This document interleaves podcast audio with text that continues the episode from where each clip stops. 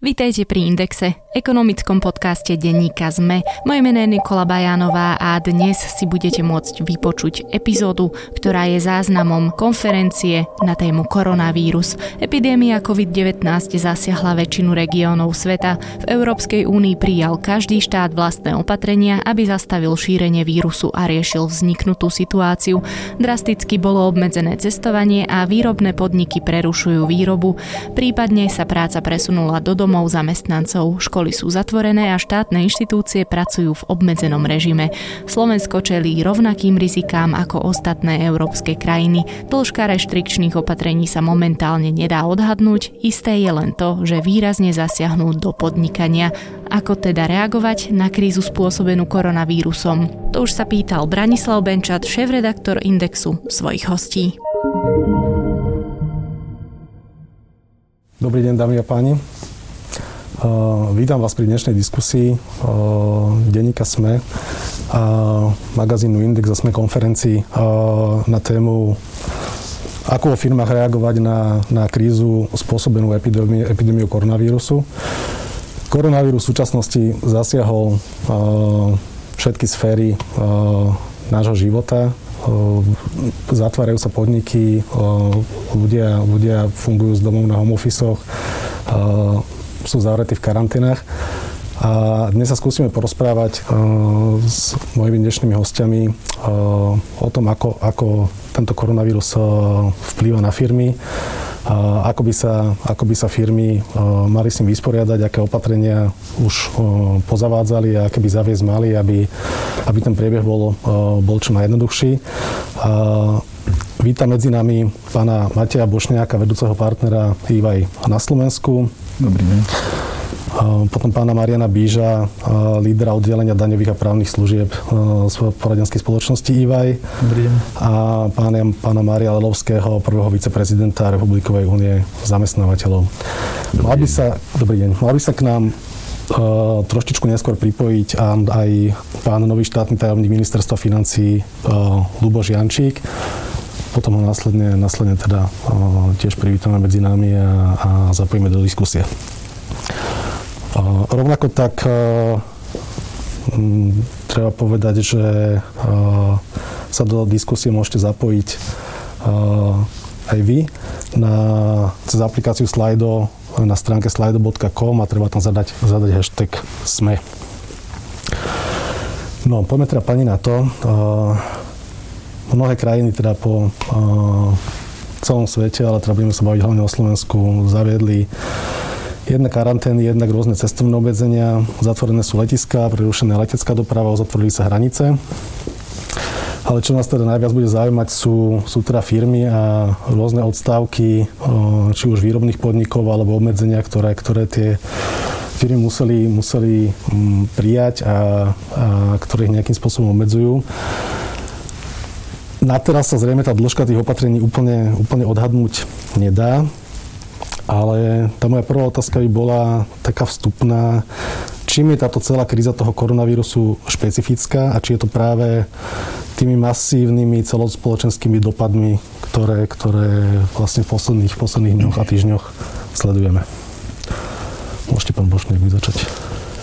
Tak čím je táto kríza špecifická? No, hlavne to nie je iba ekonomická kríza, ktorú sme nejakým spôsobom e, očakávali e, v poslednom období a ešte v januári sme si mysleli, že najväčšou ekonomickou šupou bude Brexit. Táto kríza je špecifická tým, že udrela extrémne rýchlo. Krajiny, firmy, ľudia neboli na to pripravení a udrela po celom svete podstate v priebehu posledných e, troch, štyroch týždňov sa do veľkej miery zastavil ekonomický život. Ľudia si zvykajú na úplne inú situáciu. Takže jej špecifickosť je v sile a v tom, akú časť sveta pokrýva tá momentálna kríza. Aké scenáre teraz sa zhruba projektujú? Ako sa môže tá kríza ďalej vyvíjať? Koľko, koľko môže trvať? Toto vieme nejakým spôsobom odhadnúť? No, to je e, zložitá otázka. Samozrejme, e, pracujú firmy, ľudia, aj my s nejakými scenármi. Existuje optimistický scenár, že kríza bude relatívne krátka, ale to koronu vylieči. Takže by sme sa vedeli naštartovať možno niekedy začiatkom leta. Druhá možnosť je, že tá kríza samozrejme bude trvať dlhšie, e, lieky sa budú vyvíjať e, dlhšiu dobu a teda príde k masívnemu e, poklesu ekonomiky. No a tretí scenár, ten sa troška už blíži ku katastrofe, je, že tá korona s nami bude nažívať v podstate veľmi, veľmi dlho a tam už, tam už sú aj scenáre s humanitárnymi krízami. Uh-huh.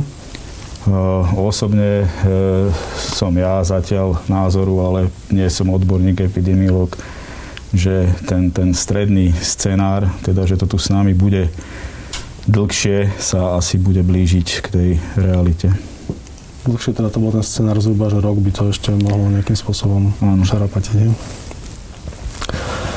Čo sa týka nejakej pripravenosti eh, firiem na túto krízu? Ukazujú vám nejaké posledné mm, dni, týždne mm, opatrenie, či už, či už doma alebo po svete, že, že firmy boli pripravené, neboli pripravené. My, keď sme robili viaceré, viaceré rozhovory, tak tí lídry tých firiem často opakujú, že toto je typ krízy, na ktorý sa mm, nedalo pripraviť. Je to tak, pán Lelovský? No, môžem to potvrdiť, že málo kto sa dokázal na niečo takéto pripraviť.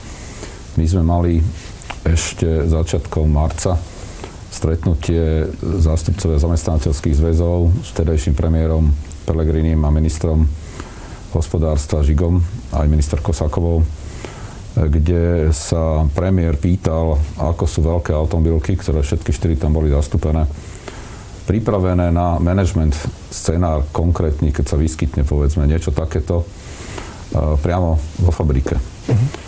No a museli potvrdiť, že nemajú na to scenáre. Ani z Nemecka scenára neprišli. Jediný scenár v tej dobe, ktorý bol dostupný, bol pre Kia, Kia Hyundai, logicky, pretože v Koreji tá pandémia vypukla o mesiac skôr, ale bol veľmi strohý. Nájdete chorého zamestnanca, celú halu, kde bol, zavrete na druhý deň. Čiže stop stav. Toto sa používalo v Koreji, Mm, oni sami povedali, že nevedia si to celkom predstaviť e, tu v našich podmienkach. Ale toto bol jediný scenár, ktorý tam zaznel.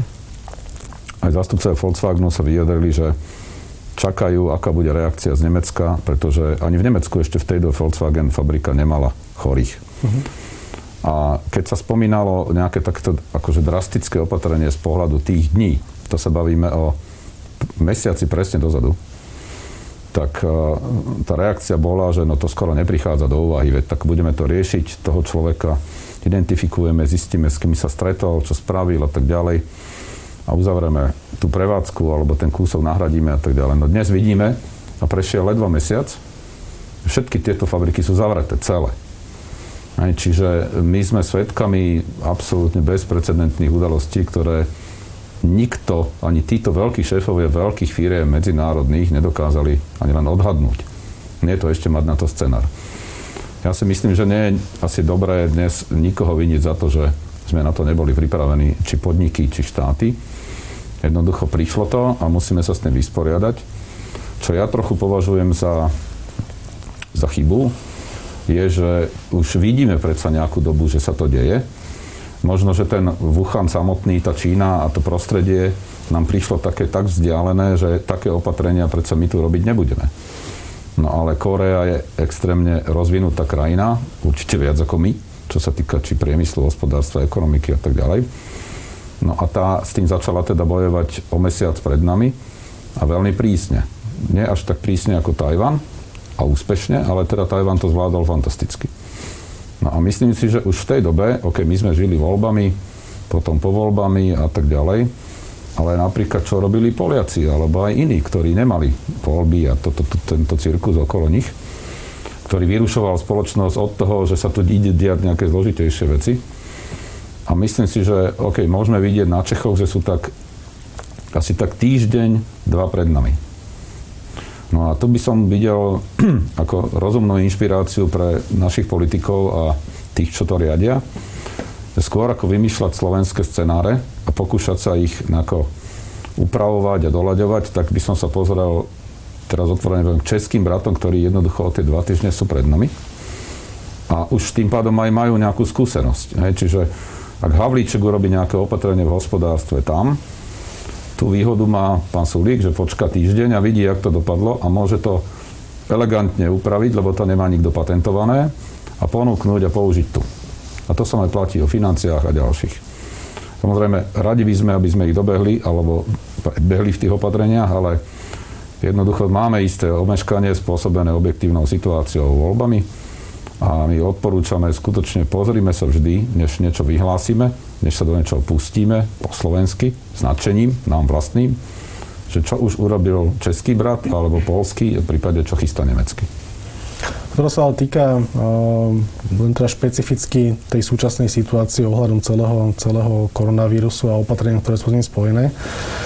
Ale o nejakom druhom, o nejakom druhé, druhu krízy sa v podstate hovorí dlhšie.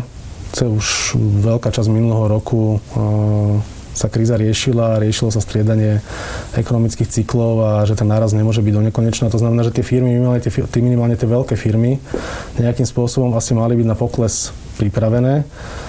Dá sa to takto zjednodušiť, že, že pripravené mali byť, alebo to je taká situácia, že tu žiadna príprava by im aj tak nepomohla, lebo jednoducho tie, keď príde rozkaz, ako zavrie tú prevádzku, tak si s tým aj tak neporadia. No, určitá forma prípravy tých veľkých by tu byť mala.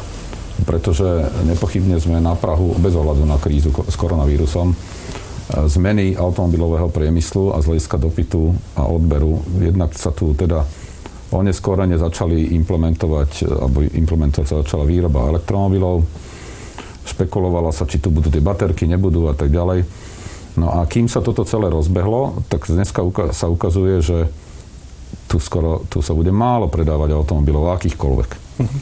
Hej? A, a na to teda tie automobilky tiež musia nejako reagovať. Už aj Volkswagen a iní vedia, že v Číne sa dopyt po nových autách na veľkú dobu kleslo 80%. Ono sa to zase pohne, ale bude to mať určitú odozvu. Čiže už dnes tie scenáre vieme nejakým spôsobom minimálne nastavovať, ale obávam sa, že viete, my sme optimisti. My sme si všetci mysleli, že áno, experti, poradenské firmy komunikovali, aj banky, že určité signály krízové tu sú, ale my, rodení optimisti, sme verili tomu, že to dáme a nová rýchla ekonomika a máme naštartované odbyty a podobne. Teraz sa ukazuje, že to je možno skôr nevýhoda, lebo ak sa zníži dopyt po, vozi, po autách, tak naša ekonomika, ktorá v mnohom na tom závisí, bude vlastne čakať, či sa to zmení alebo nezmení. Takže treba sa pripraviť na to, a to je asi prvé odporúčanie, že tie dodavateľské reťazce tier 1, 2, 3 musia rozmýšľať nad tým, že čo keď tie automobilky tu možno aj spustia znova, ale budú mať polovičný dopyt. Uh-huh. Takže na toto už dnes sa dá pripravovať. A odporúčam každému nepopíjať a nesmutiť, ale rozmýšľať progresívne a aktívne. Je práve táto, táto orientácia na automobilky a na priemysel a na kvantitu na Slovensku to, čo nás nejakým spôsobom teraz môže viac poškodiť? Tým, že sme nejakým spôsobom nevybudovali za posledné roky skôr ekonomiku zameranú na kvalitu a na, na kreativitu. A je to, je to skôr, skôr ťahné stále celé, celé priemyslom a, a veľkými fabrikami. No my sme e, veľa o tom rozprávali, o tej našej závislosti od automobilového priemyslu a ako už bolo povedané, hodne, hodne málo sme ohľadne e, toho, aby sme sa tej závislosti e, zbavili. Hodne málo sme urobili. Fakt je ten, že Slovensko je závislé od automobilového priemyslu. To sú nie len tie štyri automobilky, ale presne ak ste hovorili, celý, celý ten dodávateľský reťazec, veľká časť toho nášho HDP je viazaná na automobilový priemysel. A bohužiaľ do veľkej miery sme stále boli a sme E, dielňou, teda, teda neprebiehajú tu inovácie tempom a rozsahom, v akom, v akom by mali, aby sme, aby sme boli bezpeční, či už je táto kríza, alebo, alebo čo sa bude diať čo sa bude diať po nej. Takže ja si myslím, že áno, do určitej miery sme poškodení tým, že sme závislí od automobilového priemyslu. Treba ale povedať, že si do veľkej miery za to môžeme sami, pretože sme nevyužili tú výhodu, keď sem tie automobilky prichádzali a e, začalo sa tej ekonomike dariť, proste sme sa na to nepripravili. Takže teraz máme 4 velikánske, 4 velikánske dielne s masívnym poklesom, s masívnym poklesom dopytu a polovica republiky je závislá od tohto reťazca. To sa možno len ukazuje teraz, že sme mali zmeniť alebo teda zareagovať oveľa rýchlejšie na podporu inovácií, to čo Matej spomínal.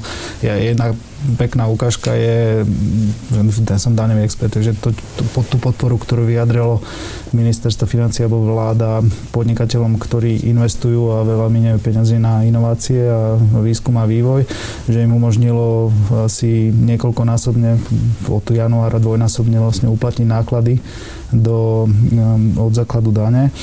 A to, to, to je skvelý nástroj, akým vlastne motivujeme tých podnikateľov, aby inovovali.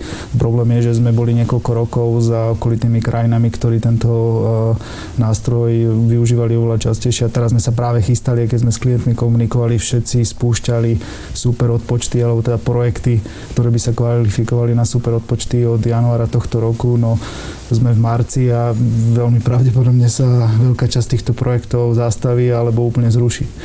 Takže tam si myslím, že sme premeškali chvíľu, ktorú sme mohli využiť počas posledných dvoch rokov minimálne. Možno by som doplnil, že ono to nie je ľahké povedať e, či už kapitánom priemyslu, obrovským zamestnávateľom a tým, čo tu investovali, že doteraz ste nám boli dobrí hej, a teraz by sme chceli niečo iné. Takto sa to teda ani nemuselo povedať, ale mohlo sa povedať, OK, však my vás budeme podporovať, ako sa len dá ale berte na vedomie, že okrem vás tu budeme podporovať aj ďalšie sektory. Aj my sme si v 2013 urobili stratégiu RIS-3, povedali sme si, čo sú slovenské perspektívy toho, tých inovácií a toho rozvoja. No ale čo sme preto spravili? Ani len operačný program sme nedokázali použiť, ani len na štart týchto inovatívnych podnikov. Čiže za to patrí veľká kritika predchádzajúcim vládam, že my sme si síce povedali, čo by tu mohlo byť rozvíjané, ale sme to nerozvinuli. No a možno sa k tomu dostaneme, že čo potom ďalej. Ja som si priniesol na dve strany popis prípadu Michigan. Uh-huh. Čo sa stalo v Detroite v roku 2009 až 2011. A nechcem privolávať takýto scenár, ale v podstate počas Tak ten príklad sa veľmi často používa ano. s tou automobilovou závislosťou. No a tam, tam bola úplne totálna. A až kríza ich presvedčila o tom, lebo to už Arthur Haley písal v kolesách v 70. rokoch, že toto raz vybuchne a to bude potom veľký problém. Ale nič, išlo sa ďalej až do roku 2009. No a potom naozaj ten štát skrachoval. Ani, aj, aj automobilky skrachovali, aj štát skrachoval, nebol schopný platiť ani len energiu a tak ďalej, musel si požičiavať. Takže až táto obrovská kríza ich donútila sa zamyslieť, vytvorili krízový hospodársky štáb, zvolali tam daňárov, ekonómov, bankárov, všetko možné, zamestnávateľov odbory a vytvorili plán.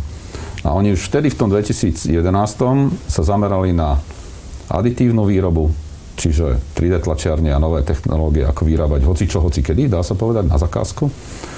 Zapojili do toho podporný systém na vzdelávanie, extrémnym spôsobom spustili STEM vzdelávanie, čiže či už technické, matematické a ďalšie.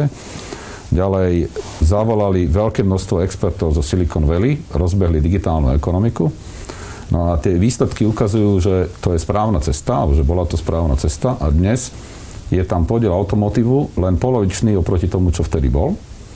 Hej. Tie automobilky prešli tiež nejakým vývojom, ale museli sa spojiť úplne všetci, čiže bola diverzifikácia výroby, boli dane regulácie, ľudský kapitál, energetika dokonca do toho, doprava a Industry 4.0. Čiže už pred no desiatimi rokmi. potom tento čas práve vhodný aj u nás na to, aby, aby k takéto transformácii prišlo? No možno to je tak, že ťažké rozhodnutia tohto typu vyžadujú ťažké situácie a naopak. Ne? Čiže možno je teraz tá situácia taká, že nejdeme zatvárať ani nijak obmedzovať automobilky, ale musíme si povedať, že kde chceme byť o 5-10 rokov. Aké máme šance v tomto svete, aj s týmito krízovými javmi, kde by sme my mohli byť o 5 alebo 10 rokov. No, pri všetkej úcte k modernej výrobe, moderná fabrika bude vyzerať tak, že sú tam nie 2000 ľudí, ktorí robia popri robotoch alebo automatoch, ale bude tam 20 ľudí, ktorí budú dozerať na to, ako tie roboty robia to, čo robiť majú.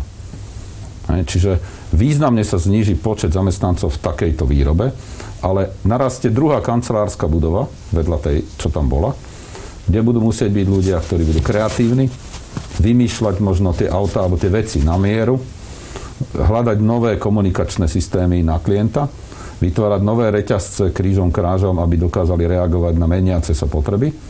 Napríklad, no OK, tak keď dnes Seat povie, že bude vyrábať z motorčekov na stierače tie plúcne ventilácie, No ale zvyčajne tá výroba nie je taká rýchla, aby dokázala na to reagovať. A plus tam musí byť manažment na to pripravený a tak ďalej. Čiže my musíme niečo robiť aj s tou samotnou fabrikou, s ľuďmi, ktorí to riadia, s tými reťazcami, ale myslím si, že toto je cesta zneužiť, využiť túto zlú situáciu na to. Urobme rázne rozhodnutie a povedzme si, kam to chceme dotiahnuť. Ale ten priestor na zmenu práve k tej kvalite, k tým inováciám by teraz mohol byť minimálne na vybudovanie stratégie vhodný. No, stratégii Slovensko má dosť.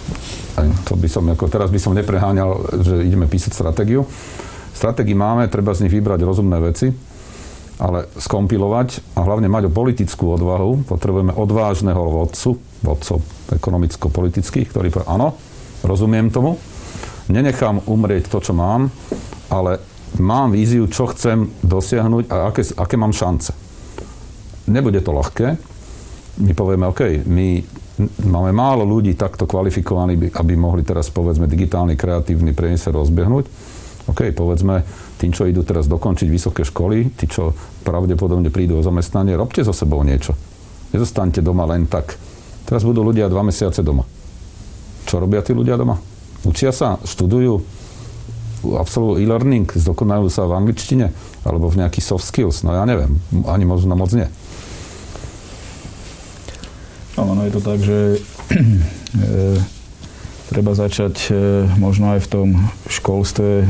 Ja tomu rozumiem tak, že my máme diery e, všade. Školstvo takisto, ak priemysel nebolo pripraveno na, pripravené na túto situáciu. Teraz sa pomaličky rozbieha nejaký ten e-learning, takéto interaktívne, interaktívne učenie, ale už dnes je asi fakt, že tento školský rok, respektíve jeho zvyšok, vypadne a neverím tomu, mám doma e, dve deti, že sa zrovna mládež aj vysokoškoláci budú venovať tomu, tomu kreatívnemu mysleniu. Proste sme e, na to není pripravení, nie sme, nie sme naučení, nie sme naučení takto, takto fungovať. Aj ten školský systém na to nie je pripravený, aby tých e, ľudí, žiakov, študentov nejakým spôsobom zmotivoval. A uvidíme, jak to bude, jak to bude pokračovať ak sa to bude v tom čase naťahovať, tak aj tí rodičia, lebo tak som aj ja doma vidím, čo sa, čo sa deje, začnú mierne strácať trpezlivosť s takýmto systémom. Bude to príšerná, príšerná záťaž. Ja súhlasím, že áno, sme v kritickej dobe, treba sa nad tým zamyslieť a povedať si, kde chceme byť za 5, za 10, za 10 rokov, lebo aj ten post-covid svet asi bude vyžadovať od nás zmenu paradigmy. Už nebude nič také, také Eh, ako bolo. Ľudia sa budú správať pravdepodobne, pravdepodobne ináč a situácia minimálne ekonomická bude, bude zložitá ešte pár rokov, takže súhlasím s tým, že treba sa hlboko, hlboko zamyslieť, snažiť sa niečo urobiť, ale tiež vďaka tomu, jak sme nastavení, posledných 20 rokov sa neurobila reforma v tom školstve, tak nemôžeme očakávať teraz eh, seba uvedomenie národa a, a, nejaké, a nejaké zázraky. Možno ja len úplne na, na záver, že podľa mňa veľa firiem uh, nebolo pripravených na takúto krízu takýchto rozmerov, ale začalo si uvedomovať, že sa musia inovovať a musia sa meniť vnútorne. Automatizácia, to čo ste spomenuli, to sa všetko začalo diať. E, my to v interne alebo intenzívne vnímame s, s nimi. A teraz je len moment, kedy to všetkých donutí jednoznačne zareagovať. Áno, ja viem, všetci krátkodobo riešia nedostatok e, peňazí, cash is king, ale napriek tomu v tom strednodobom a dlhodobom horizonte je to práve moment, ktorý by nás mal donútiť všetkých sadnúť si a povedať si, že čo chceme robiť, ako chceme robiť, kde by sme mohli procesy robiť úplne inak, zinovovať na diálku. Jednoducho toto je príležitosť e, sa zmeniť k lepšiemu. Ja by som sa ešte vrátil k tým e, firmám, jednak tej príprave, ale teraz skôr ma zaujímalo to, že, že ktorých sektorov sa to momentálne najviac dotýka a ktorých sektorov sa to dotkne v najbližšom období. Na začiatku bolo jasné, že, že najviac trpí cestovný ruch a celý horeka segment. A sú ďalšie oblasti, ktoré, ktoré sú zasiahnuté v súčasnosti? Najviac teda, alebo zasiahnuté sú všetci? My sme si tu uh, urobili nejaký prehľad. Samozrejme ten turizmus, reštauračný sektor, všetko, čo súvisí s voľným časom, kultúra, tak tie sú, tie sú zrazené úplne. Spomínali sme tu už ten automobilový, automobilový sektor, s tým súvisí trocha metalurgia, malý obchod a veľký obchod, lebo s výnimkou s výnimkou tých e, potravín, všetky tie, všetky tie e, ostatné obchody trpia. Samozrejme preprava zažíva nejaké obmedzenia. Do budúcnosti to asi čaká, alebo minimálne nejaké spomalenie E, kopec ďalších sektorov, ako sú nehnuteľnosti napríklad, drevo, papier, energetika. Podobne e, pozitívnou, aj keď, aj keď to možno nie je najvhodnejšie slovo, je, že sú aj sektory, ktoré budú rásť. Sú to tie e-obchody, e, čo je relatívne progresívna vec, zdravotníctvo, farmácia. Takže z toho ekonomického pohľadu sú tu aj, sú tu aj nejaké pozitívne správy. Pri tých nehnuteľnostiach a pri, tom, pri, tom, pri tej uh, celom segmente stavebníckom a teda predaj nehnuteľnosti bytov, domov. Tam máte nejakú predikciu, ako sa to môže celé, celé vyvíjať, alebo to ste proste nesledovali? Uh, nie som na to odborník a netrúfam si, netrúfam si uh, povedať nejakú, nejakú uh, predikciu. Ale niektoré, niektoré banky už obmedzili alebo zdražili hypotekárne úvery, takže nejaké spomalenie sa tam istotne očakávať dá. Zase je fakt, že na Slovensku chýbali tie byty a raz to bude, bude treba dohnať ale ešte nevieme, aké budú dôsledky celej tejto krízy na kúpy schopnosť e, obyvateľstva, takže očakávať spomalenie je racionálne, k nejakým konkrétnym číslam by som ja išiel e, nerad. Čo sa nejak týka tých krátkodobých, strednodobých, prípadne nejakých dlhodobých vplyvov krízy na tie jednotlivé sektory, sú tam nejaké zásadné odlišnosti, ktorý sektor sa kedy do tej krízy môže dostať, ako veľmi tam padne, ako sa ho to bude týkať?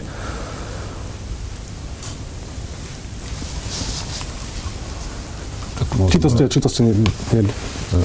zareagovať. No, v zásade všetko, čo sa týka mobility ľudí, je ohrozené. Uh-huh. Veľmi. A nielen také tej primárnej mobility, ale aj teda sekundárnej, že teda nejaké návštevy a všetky medzi ľuďmi a podobne. A toto je vidieť a vieme odhadnúť, že to ešte nejakú dobu potrvá. Takže tí, čo sú závislí totálne na mobilite, tak musia sadnúť a už teraz rozmýšľať nad tým, že aj keď sa to postupne bude vrácať, tak ten spätný nábeh nebude taký, že jedného dňa sa to všetko spustí. Takže treba nad tým e, rozmýšľať z tohto pohľadu. A čo sa týka výroby, no som spomínal aditívnu výrobu, práve či už sú to teda 3D tlačiarne alebo iné, tak e, čudujú sa svete, zrazu sa našli 3D tlačiarne aj na univerzitách a kade tade po výskumákoch a boli schopní za pár dní začať vyrábať veci, o ktorých sme aj nevedeli, že existujú. Aj rôzne štíty a, a podobne, alebo respirátory tak. Takže schopní ľudia zase majú šancu, ale tu chcem teda v jednej vete povedať aj to, že ako vždy, šťastie práve pripraveným a dohodli sme sa, že nikto pripravený nebol. Takže sme ako keby na jednej čiare.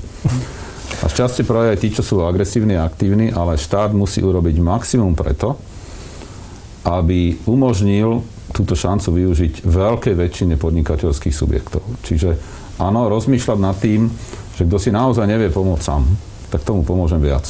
Takí, ktorí sa už rozbieha, alebo tie šance sú relatívne dobré, tak ho povzbudiť, ale ten si, ten si pomôže.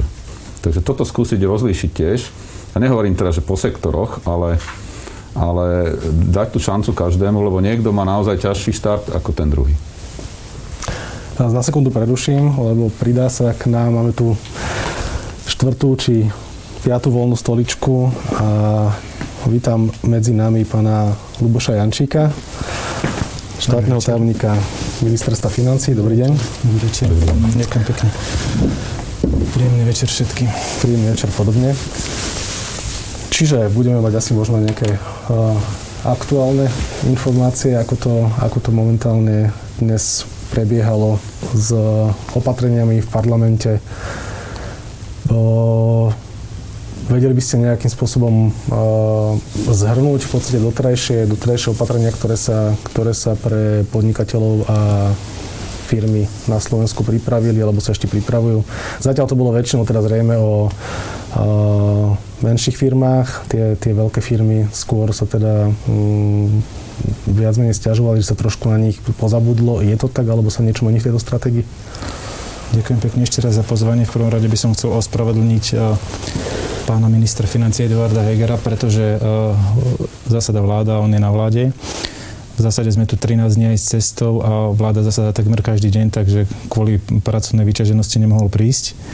Čo sa týka tej vašej otázky, uh, prvá časť, prvý balík uh, tej pomoci, ktorú sme nazvali pr- prvá pomoc, bol súčasno, už je v parlamente, prešlo to vládou minulý týždeň a dnes sa prerokoval, e, prerokovali vo výboroch e, tieto veci. V zásade išlo o e, opatrenia, ktoré sa týkajú, ktoré sú v gestii ministerstva práce a to, je, a to sú tie kvázi dotácie alebo pomoc pre podniky, ktoré boli zavreté zo zákona, respektíve nariadením vlády a pre podniky, ktoré trpia nižším dopytom. A áno, bola to prvá pomoc, voláme to prvú pomoc, nie je to posledný balík pripravujú sa ďalšie. A tento áno, prioritne bol zameraný na malé a stredné podniky a mikropodniky zamestnancov a živnostníkov, ktorí majú svojich, e, ktorí majú svojich zamestnancov a aj všeobecne na živnostníkov. Dnes sa na vláde, či toto sú, to je prvá časť a dnes sme na vláde rokovali o tom, že e, sa k tomu pridá ešte ďalšie opatrenie. To bolo jedno z tých 7-8, ktoré sa komunikovalo počas víkendu a to je, že sa budú živnostníkom... To bola tá prvá pomoc. Áno, to je v rámci tej prvej pomoci. Hej. Preto sme to nazvali aj prvá pomoc, pretože uh, prídu ďalšie balíky alebo ďalšie opatrenia. A to, čo som spomenul pred chvíľkou, že sme dnes sa uh, prerokoval na vláde návrh opatrenia na preplácanie odvodov živnostníkom, respektíve samostatne zárobkov činným osobám. Uh čo sa týka tej kritiky zo strany tých väčších, väčších firiem, tam vy viete dať nejakú mm, záruku alebo termín, kedy, kedy by ste sa mali venovať práve tým opatreniam, ktoré by pomohli aj im, lebo v súčasnosti tá situácia už taká, že, že už to nie je len v teoretickej rovine, že by sa stiažovali, že, že sa nejakým spôsobom na nich zabúda, ale mm, napríklad Dekodom nedávno, nedávno oznámil, že mm, chystá veľké prepuštenie, respektíve, že, že ho zatiaľ nahlásil a je teda pripravený na to, že od 1. mája môžu prepustiť vyše 900 zamestnancov a práve tá kritika smerovala k tomu, že na nich sa zatiaľ zabudlo a že im 200 tisícová pomoc jednoducho nepomôže a musia sa pripraviť na to, že budú, že budú vo veľkom prepušťať. Ako som povedal, dôvod, prečo sme tento balík nazvali prvou pomocou, je to, že je to ako keby prv, prvá, prvý balík alebo prvé, prvá skupina zo série viacerých opatrení alebo viacerých skupín opatrení. Vychádzali sme z toho, že e, v prvom rade musíme pomôcť e, ľuďom, zamestnancom, potom malým a stredným podnikateľom a následne e, veľkým podnikom, respektíve bankám. Ide o to, že poradí, akom som to vymenoval, tak tie skupiny sú najzraniteľnejšie. Sú firmy, napríklad niektoré automobilky, ktoré dokonca do dnešného dňa, respektíve do dnešného dňa, do pár týždňov dozadu fungovali bez úverov. Hej. Čiže oni majú zatiaľ ten cash. No a ako som spomínal, my sme tu aj 13 dní aj s cestou, čiže vlastne robíme všetko, čo sa dá, aby, aby uh, sme zasiahli čo najširšie spektrum uh, tých skupín, domácností a firiem. Ale musím pripomenúť jednu vec. Kritike sa nebránim. Kritik, každá kritika, najmä konštruktívna, je dobrá. Ale treba si uvedomiť, akým spôsobom e, predchádzajúca vláda, a to nie je vyhováranie sa na predchádzajúcu vládu, akým spôsobom predchádzajúca vláda rôznymi opatreniami valcovala, doslova valcovala podnikateľské prostredie vrátane veľkých podnikov. Inými slovami, robila konsolidáciu ako keby na úkor E, zhoršovanie podnikateľského prostredia a na úkor zvyšovania nákladov veľkých firiem. To je jedna vec, ktorú by som rád povedal. A druhá vec, e, že vy ste to, pán kolega, spomenuli, že na, na ťažšie obdobie sa treba pripraviť, že nás to možno za, e, našlo nepripravených. Ja mám v tomto trošku takú inú zásadu, respektíve vychádzame z toho, čo sme mali aj v našom programe, a to je v dobrých časoch šetriť, a v zlých časoch míňať. Zlaté Keynesovo pravidlo. Problém je, že či už pravicové alebo lavicové vlády používali toto pravidlo, ale len tú druhú časť, že míňať. Či už boli zlé alebo dobré časy. Nehovorím, že všetky vlády. No ale to, toto už teraz, nechcem do toho úplne skákať, ale to teraz neporiešim, lebo tú situáciu poznáme. To je veľmi že... dôležité spomenúť, ja si myslím, pretože špajza, ktorú sme našli, je prázdna. To znamená, že my môžeme pracovať len s tým objemom prostriedkov, ktoré máme a ktoré máme k dispozícii. To, keď si zoberiete príklad Nemecka. Nemecko bol, malo v roku, v roku 2008-2009 pomer zadlženia eh, k HDP 80 teda 60%. Prišla kríza, vyšplhalo sa to na 80%, ale v dobrých časoch mali prebytky a znovu to stiahli na 60%. Kdežto my sme išli v roku 2006-2007 z nejakých 27-28%, takmer na 50%. Zoberiete, keď si zoberiete príklad Českej republiky, tak tam 4 alebo 5 rokov mali prebytkové rozpočty. A vy, keď príde takáto kríza, tak musíte byť pripravení. Moja téza aj osobne v domácnosti je, že moje výdavky energie, všetky rôzne výdavky, treba mať rezervu a, a ja sa snažím mať rezervu na najbližších 6 až 9 mesiacov. A toto by mal robiť štát a to sa neurobilo. Ale samozrejme, nevyhovárame sa, vieme, že môžeme proste pracovať v prostredí a s nástrojmi, aké máme, takže robíme všetko, čo sa dá, aby uvedomujeme si, aká je situácia. Potom ale boli opatrenia, ktoré boli schválené, myslím ešte bývalo vládou tesne, tesne ku koncu.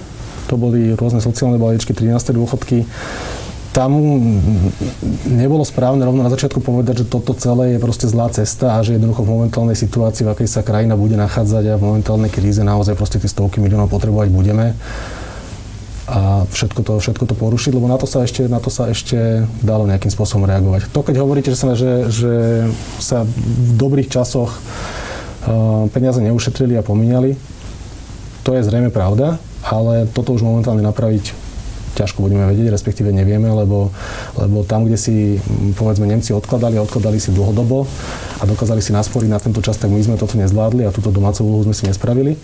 Ale tieto opatrenia z poslednej doby tie, tie teoreticky ešte vieme stále, stále zvládnuť, čiže, čiže len tam zase to potom naraža na to, že pred voľbami samozrejme situácia bola iná a veľa tých sociálnych opatrení um, ste mali viaceré strany aj v programoch a chceli ste ich, chceli ste ich pozachovať. Nie je teraz čas na revíziu a jednoducho povedať, že momentálne na toto všetko nemáme a všetko to škrtnúť?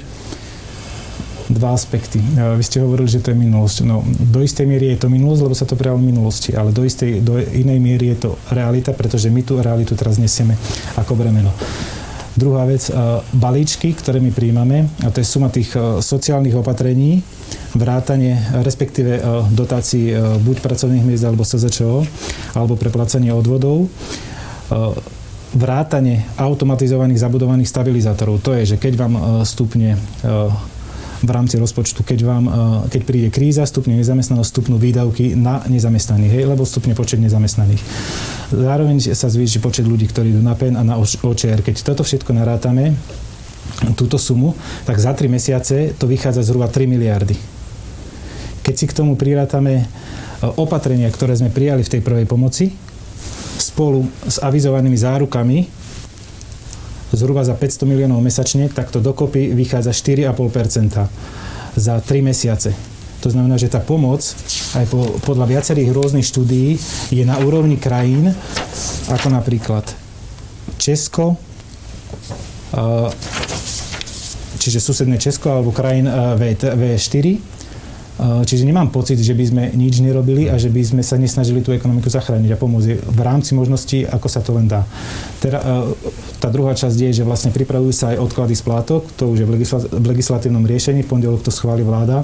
A tá tretia časť je, že... Tam vás na sekundu môžem preručiť, od, odkladok splátok, to, tam už viete presne, ako to bude prebiehať a hlavne viete, už máte zadefinované, ako sa to bude týkať firiem a podnikateľov? Malo by sa to týkať v prvom rade uh, malých, stredných podnikateľov a ľudí a odklad splátok. Čiže platí to, že zhruba do tých 250 zamestnancov, áno? Uh, špecifikuje, opatrenia sa špecifikujú a budú známe v pondelok, tam nechcem, nechcem dopredu predbiehať a zároveň sa budú týkať ľudí a bude to odklad splátok na bankové úvery, respektíve hypotekárne úvery a leasingový splátok zhruba 6 až 9 mesiacov. Pri tých podnikoch tam neviete špecifikovať, že ktorých typov úverov sa to sa dozviete viac. Ak by som mohol teda zareagovať, lebo my samozrejme vieme, koľko dní tu ste, ale my sme tu, a to hovorím každej vláde a zastupcom, my sme tu boli dlho pred vami a sme tu a budeme tu aj po vás. Už či urobíte dobré alebo zlé, alebo ešte horšie opatrenia. A e, samozrejme, my žijeme v nejakom priebežnom systéme, a skutočne, veď na tých ministerstvách, na tých rezortoch tí ľudia väčšinou zatiaľ ešte stále zostali, čiže áno, môžeme sa pýtať, že čo pripravovali predtým, alebo počas tých prvých týždňov.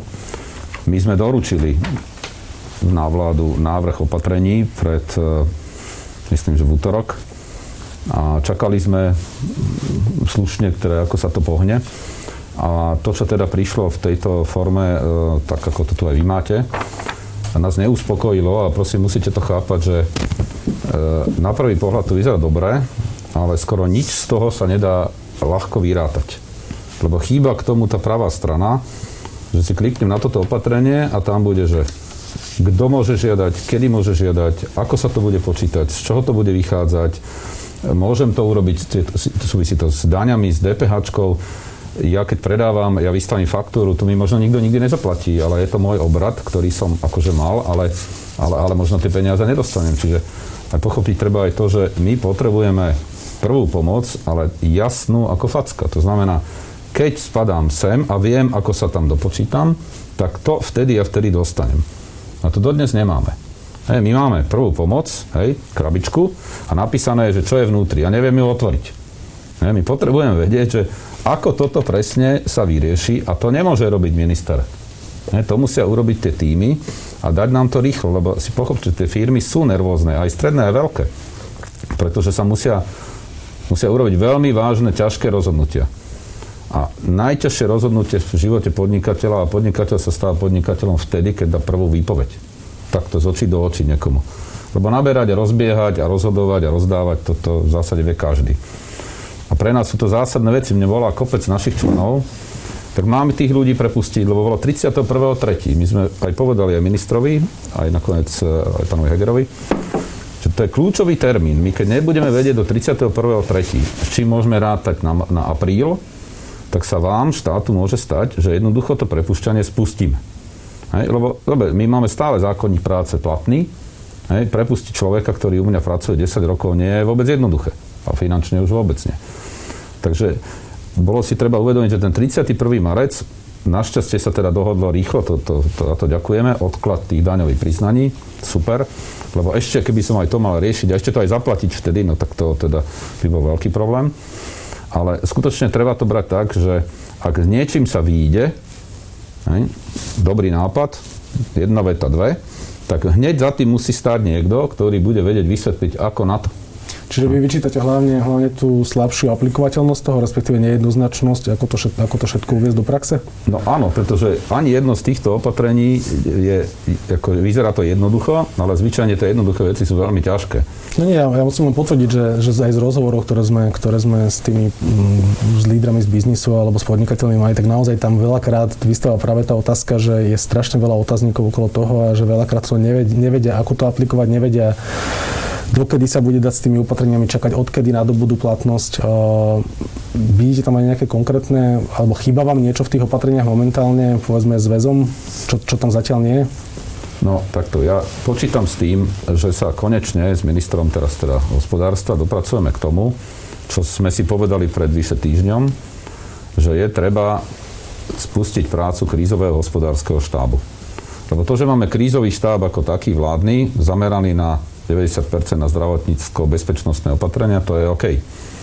Ale potrebujeme hospodársky krízový štáb, lebo tá ekonomika je tiež veľmi zraniteľná. Ono sa to zdá, že však teda tie firmy nejak robia a tak ďalej, ale my potrebujeme takýto štáb. A tam ponúkame jednak našich ľudí, know-how. My sme pripravili aj pracovné krízové skupiny za jednotlivé odvetvia, kde ponúkame expertov z rôznych oblastí, aby sme tie rozhodnutia vám pomohli urobiť dobre a aby mali tú druhú stranu. Hej, aby vždycky za t- tá košielka, tu je napísané opatrenie a za nimi vykonávací predpis. Aj s rozpočtom. OK, ten sa môže rôzne meniť do budúcna, ale toto je veľmi dôležité, aby sme, než s tým idem von, hej, vedel, že ako to tí, ktorý, ktorým to hovorím, pochopia, ako to budú vedieť zrealizovať, kedy to bude možné a až vtedy potom ukážem prvú pomoc. Čiže hovorím, viem, že zajtra je stretnutie s pánom ministrom, so zamestnávateľskými zväzmi. Verím, že sa nám podarí spustiť túto prácu tak, takéhoto krízového hospodárskeho štábu, aby sme vy, sa vyvarovali takým tým slubom, že teda áno, môžete si odpočítať toto a tamto a teraz keď človek začne nad tým rozmýšľať, musí volať svojej ekonomke, tá je zdesená, lebo ona videla akurát toto v televízii, nemá sa s kým poradiť, všetci sú na home office, čiže my to tiež nemáme ľahké, ako toto, tieto rozhodnutia potom realizovať, lebo všetci ženy, všetky ženy sú na očerke, hej, zavalené problémami s deťmi a tiež to ako nie je také, také easy, čiže poprosím aj, aby ste pochopili nás, že prvá pomoc je dobrá vec, keď viem, ako, ako tú krabicu rozbaliť a ako to všetko, čo tam je použiť. Pani, sú tie opatrenia za vás dostatočné, alebo vedeli by ste ich možno porovnať aj v rámci toho nášho, či už stredoeurópskeho, európskeho, európskeho regiónu s inými krajinami, či... Lebo ja rozumiem tomu, že naozaj sme nejakým spôsobom momentálne vynimoční alebo odlišní v tom, že práve v tomto krízovom čase sa u nás striedala vláda, ale asi sa to dá určite porovnať s inými krajinami, že či, či sú niečo ďalej, alebo či v podstate ideme, ideme podobným tempom.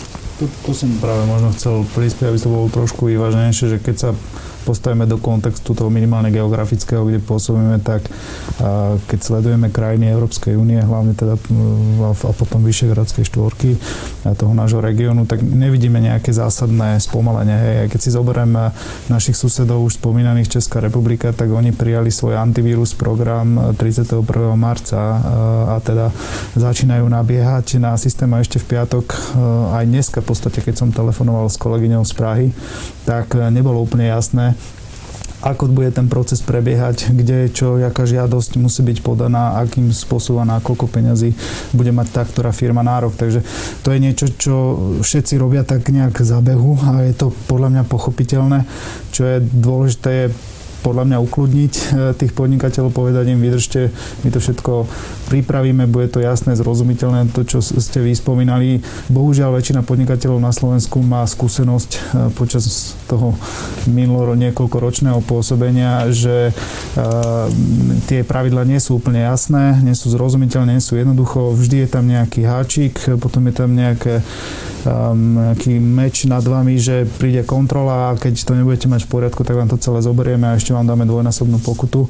Takže toto je podľa mňa, čo potrebujú tí podnikateľe počuť, že buďte v kľude, tie, tie opatrenia prídu, my vás chceme podporiť, podporíme vás, aj keď na to nemáme, tak si požičiame. Budeme sa snažiť odstrániť všetky možné limity. Sú krajiny, ktoré idú odvážne a jednoducho podporia ten podnik bez toho, aby sa opierali o nejaké pravidla štátnej pomoci, že to musí byť e, nejaká maximálna suma na, na podnik. Poľsko, Dánsko, e, tie idú podporiť jednoducho na základe toho, koľko zamestnancov máte, koľko nákladov vám vzniká a takto vám dáme príspevok. Takže podľa mňa je teraz príležitosť byť e, ako sa v angličtine hovorí bold a taký, taký jednoznačný, odvážny a jednoducho vyjadrite jednoznačnú podporu pre, pre tie firmy. Mm, ako to, pán Jančík, vyzerá s tými uh, výnimkami? Uh, dostaneme ich, respektíve budeme môcť byť takto asertívnejší práve v tých nejakých limitoch, ktoré, ktoré sú momentálne, momentálne dávané? Či už tých 200 tisíc alebo, alebo ďalšie limity, ktoré vás môžu zväzovať pri tom, že tie, tie podniky vo výsledku cítia, že by asi chceli dostať viac, väčšiu podporu, ako dostávajú v súčasnosti? Uh, ak sa nenahnevate, tak len na chvíľočku odbočím, aby som zareagoval na kolegov.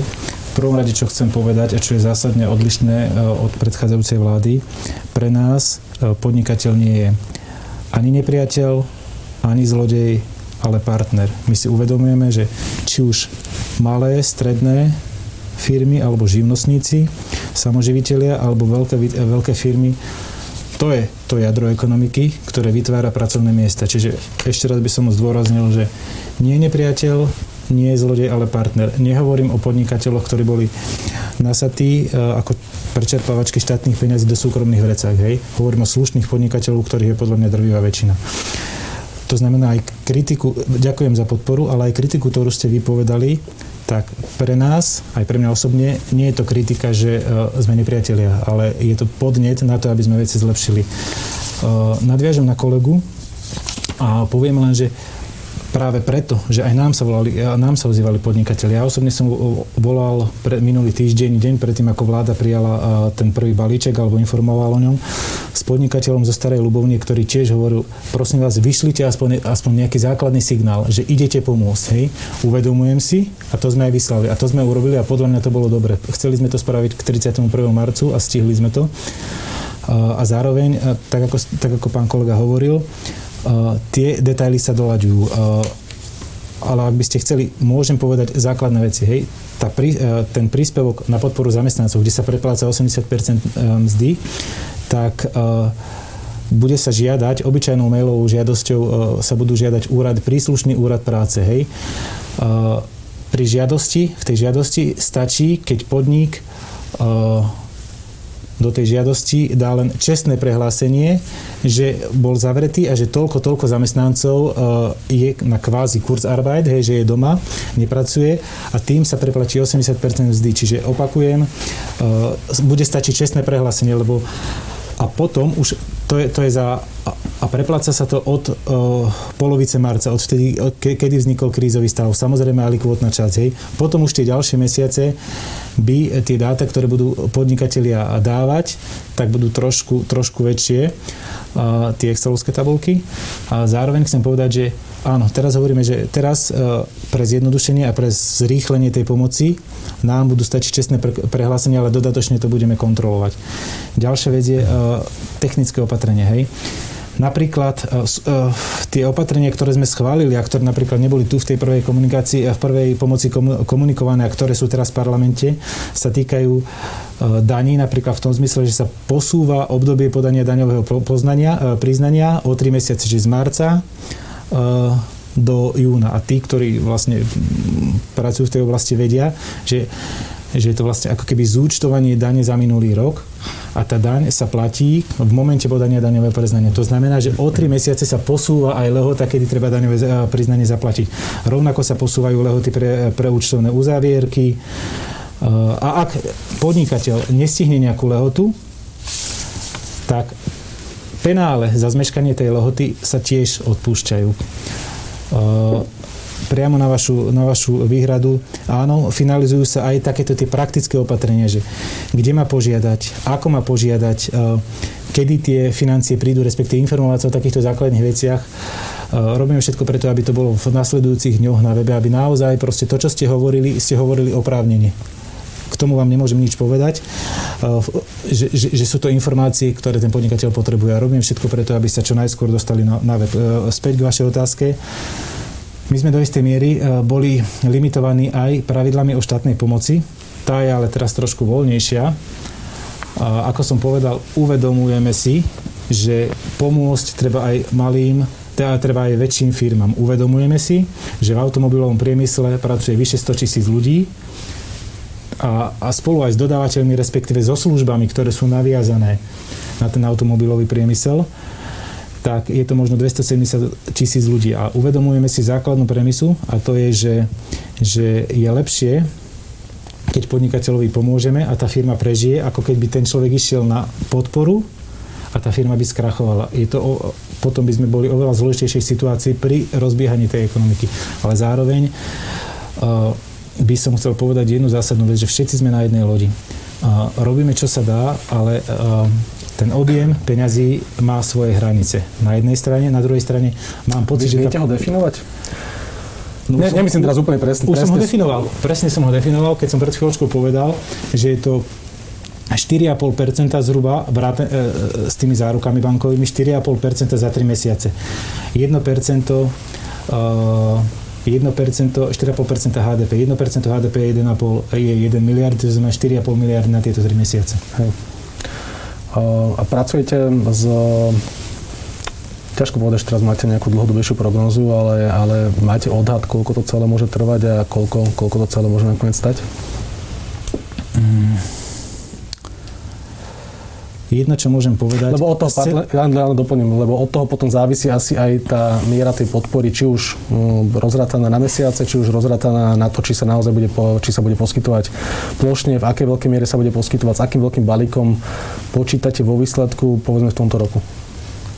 No minimálne, ako som spomínal, je to 4,5%. A, to je minimum, hej? Áno.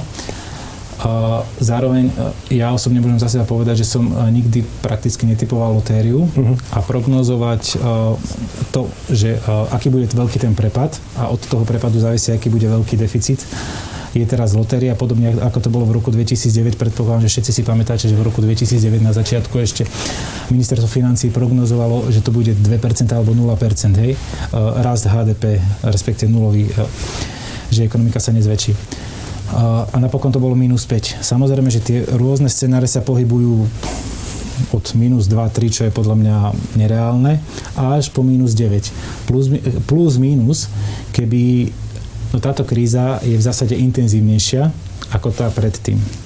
A tá pred, v tej kríze predtým bolo v roku 2009-10 sa tie deficity HDP pohybovali výrazne teda deficity verejných financií v pomere k HDP výrazne nad 5%. Tuším, v roku 2010 alebo 2009 to bolo okolo 7-8%. Ja si myslím, že to nebude výrazne menej. Ale teraz, v, tom, v tomto období, deficit nie je podstatný. Je podstatný, aby ľudia dostali cash, aby mali z čoho žiť, je podstatné, aby, bolo, aby sme vyšli s čo najlepšou kožou z tohto obdobia, aby bolo čo najmenej obetí, či už na životoch, ja dúfam, že tie pribúdať nebudú a či už, e, aby boli ľudia zdraví a zároveň je podstatné, aby firmy nezanikali. Takže teraz sme v období, keď sa stratilo, že, že som pravičiar alebo lavičiar. Teraz naozaj e, ekonomika potrebuje peniaze a potrebuje ich cash a potrebuje ich čo, čo možno najskôr. Pán Lalovský, vy ste ešte vedeli definovať nejaké opatrenia, ktoré by ste potrebovali zaviesť čo najskôr? Aj keď ste hovorili o tom stretnutí s pánom eh, ministrom Sulíkom zajtra, myslím. Zajtra, áno, áno. Tak eh, s čím tam idete? No určite teda chceme upresniť tie opatrenia tak, aby bolo jasné, koho sa týkajú, prečo sa ho týkajú a ako, ako s nimi naložiť. Chceme sa rozbehnúť prácu toho krízového hospodárskeho štábu.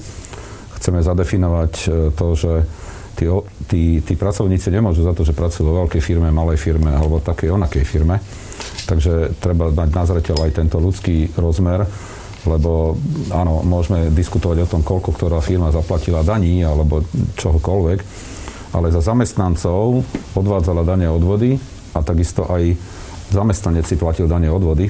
Takže podľa mňa každý zamestnanec má rovnaké práva.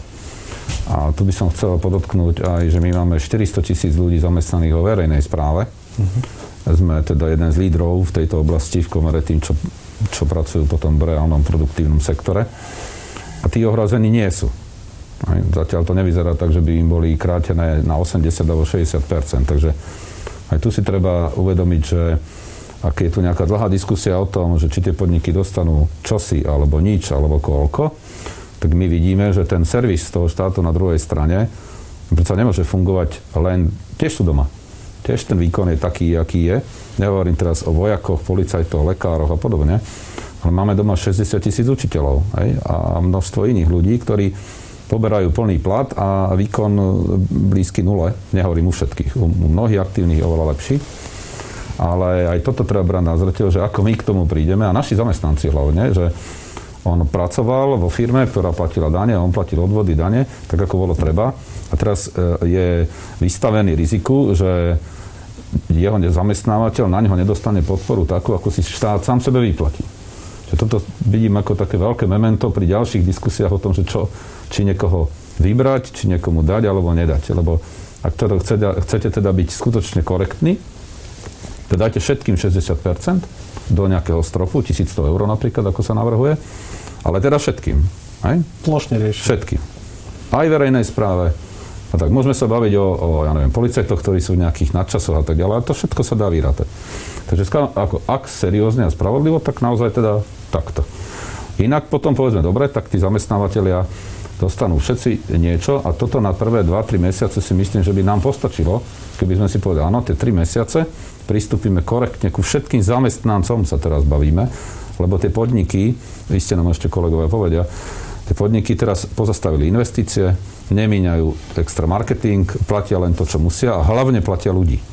Čiže my potrebujeme, ako ste hovorili, tu cash z toho štátu dostať späť tým ľuďom E, zatiaľ tento, tento rok štát k 31.3. vybral 7,5 miliardy eur na daniach.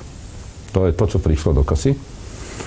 A ak hovoríte, že to bude stať teraz 4,5 e, miliardy, ja viem, že to sa nedá takto zobrať, že tu mám nejaký kopec peňazí a teraz to, to presuniem, ale len aby sme si uvedomili tie rozmery, čiže štát už dostal na daniach 7,5 miliardy a samozrejme to ďalej pokračuje, bude to možno posunuté, ale tie peniaze prídu. Takže E, chceli by sme navrhnúť ešte aj pre teda ten prístup, takéto, takéto naozaj spravodlivé pravidlo, povedzme si, koľko dáme a dáme to teda všetkým, ktorí platili dane odvody. A k tým konkrétnym opatreniam chceli by sme navrhnúť a tam budeme vás prosiť o pomoc ako finanč majstrov, lebo narazíme na pravdepodobne ministerstvo práce, sociálnych vecí, lebo dnešný zákonník práce neumožňuje živnostníkovi robiť tzv. závislú formu práce. Že ja ako zamestnávateľ, ktorý mám programátorov, tak mal by som ich mať na TPP a nie ako živnostníkov. No ale obávame sa, že v tých najbližších mesiacoch dojde k takým veľkým pohybom dostupnosti pracovnej síly, využiteľnosti a možno budú treba úplne iní ľudia na niečo iné krátkodobo. A chceme navrhnúť, aby sa jednak umožnilo samostatne zárobkovo činným osobám dočasné prerušenie svojej živnosti, aj keď som niekomu nechtárka tak nikto k nej nechodí mesiac a takto to ešte nejakú dobu bude.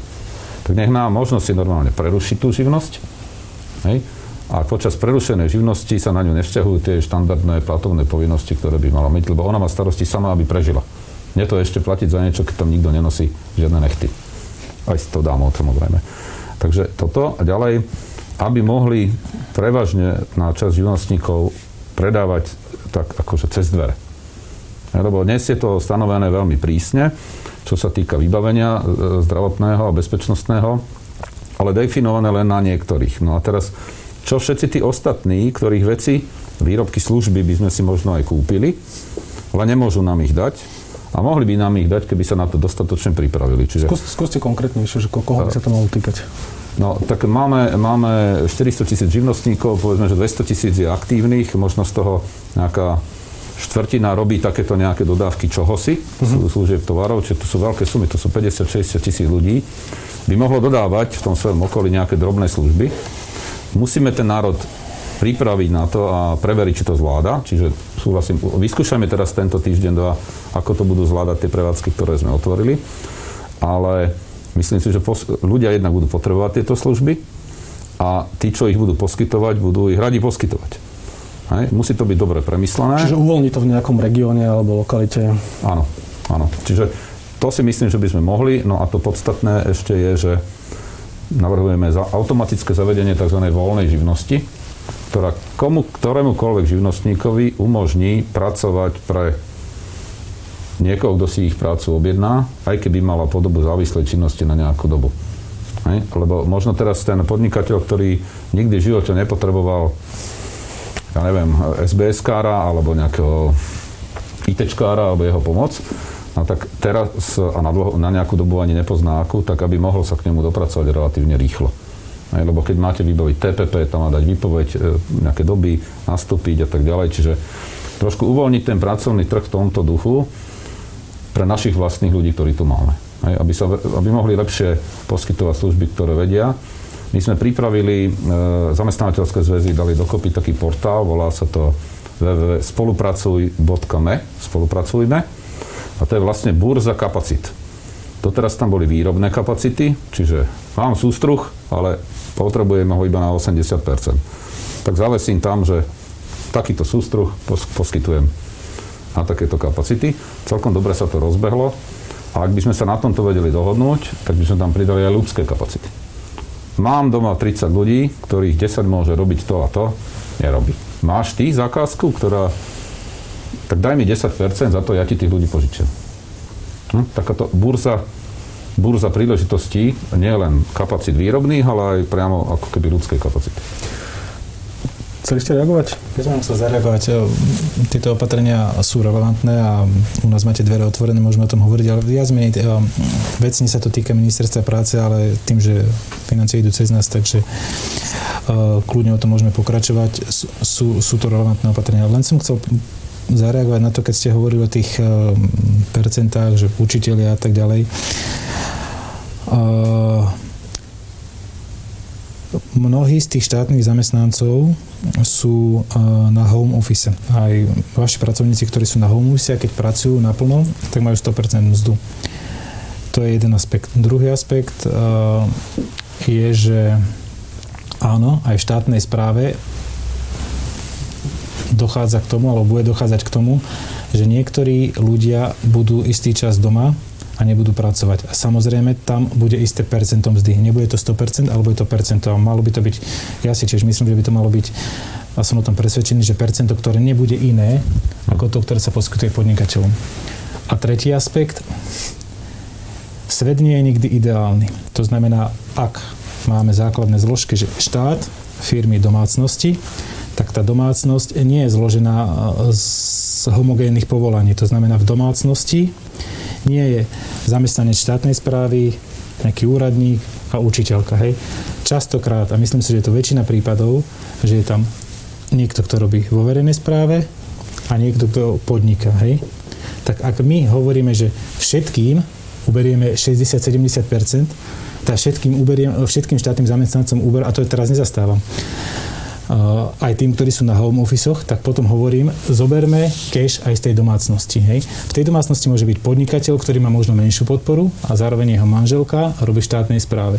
Takže ja mám pocit, že uh, mali by sme uh, chápať aj tento aspekt uh, ktorý je vlastne podporou, zároveň podporou pre, pre, pre tú domácnosť ako takú.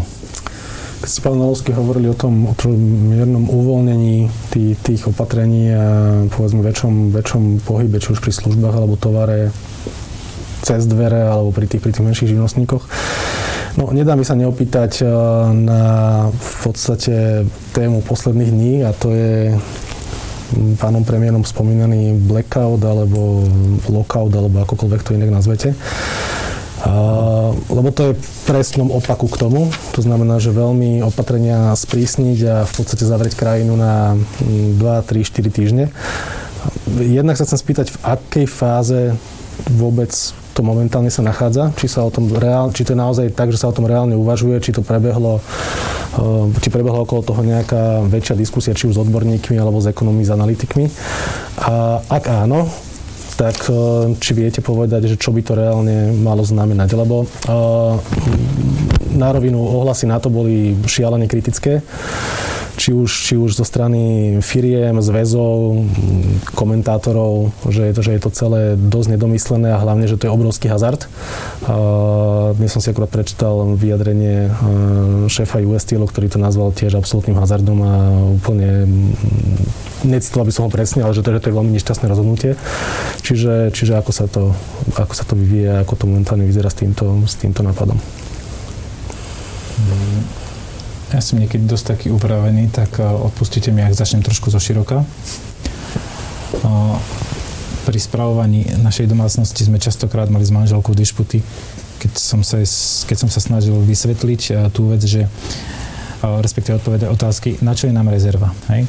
Samozrejme, diskusie boli o tom, vypadne práčka, vypadne toto, aby sme si nemuseli požičiavať lebo ja zastávam zásadu, že ja ako domácnosť, si po, ak si chcem na niečo požičať, požičať, tak je to maximálne nehnuteľnosť. A ostatné auto, práčka a tak ďalej, keď na to nemám, tak si to nekúpim, ale tak práčka, to sme asi niekde inde teraz. No. A, a hovorím, že vychádzam z tej zásady, že musím byť pripravený na viacero, na viacero scenárov. Nie len si predstavovať, že bude ekonomický rast do nekonečna. Základná zásada je, že po desiatich rokoch plus minus sa tie krízy opakujú. To znamená, my sme boli dlhodobo v diskusii, že s manželkou, že či je potrebná tá rezerva a či je potrebné, aby sme mali na 6 alebo 9 mesiacov rezervu, kde pokriem komplet, e, výdavky, komplet mesačné výdavky domácnosti. Teraz, keď sa o tom rozprávame, tak hovorí manželka, vidím, mal si pravdu.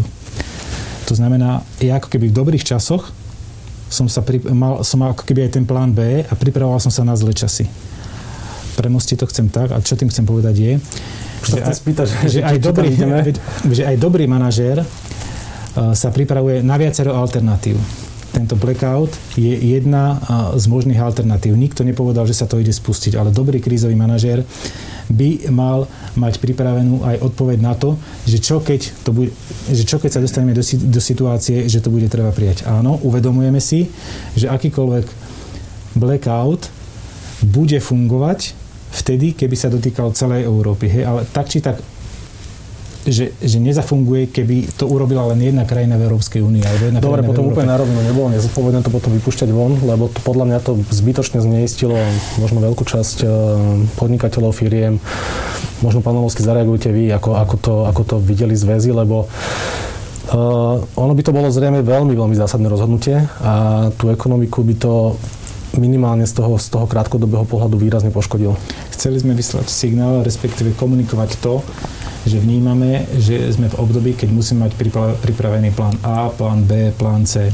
Určite ste si všimli, že pán premiér komunikoval aj také veci, že rúška sa budú nosiť toľko, toľko mesiacov, ale že je dobré pripraviť e, ekonomiku na to, aby nevyk- nevykrvácala, aby čo najskôr mohla naštartovať. Vieme, že automobilka Kia bude štartovať o pár dní Eh, ostatné automobilky to trošku posunuli, ale vnímame ten aspekt a uvedomujeme si, že, že, je čo, najle, že čo najlepšie pre ekonomiku, pre ľudí, pre domácnosti je, aby sa čo najskôr reštartovala.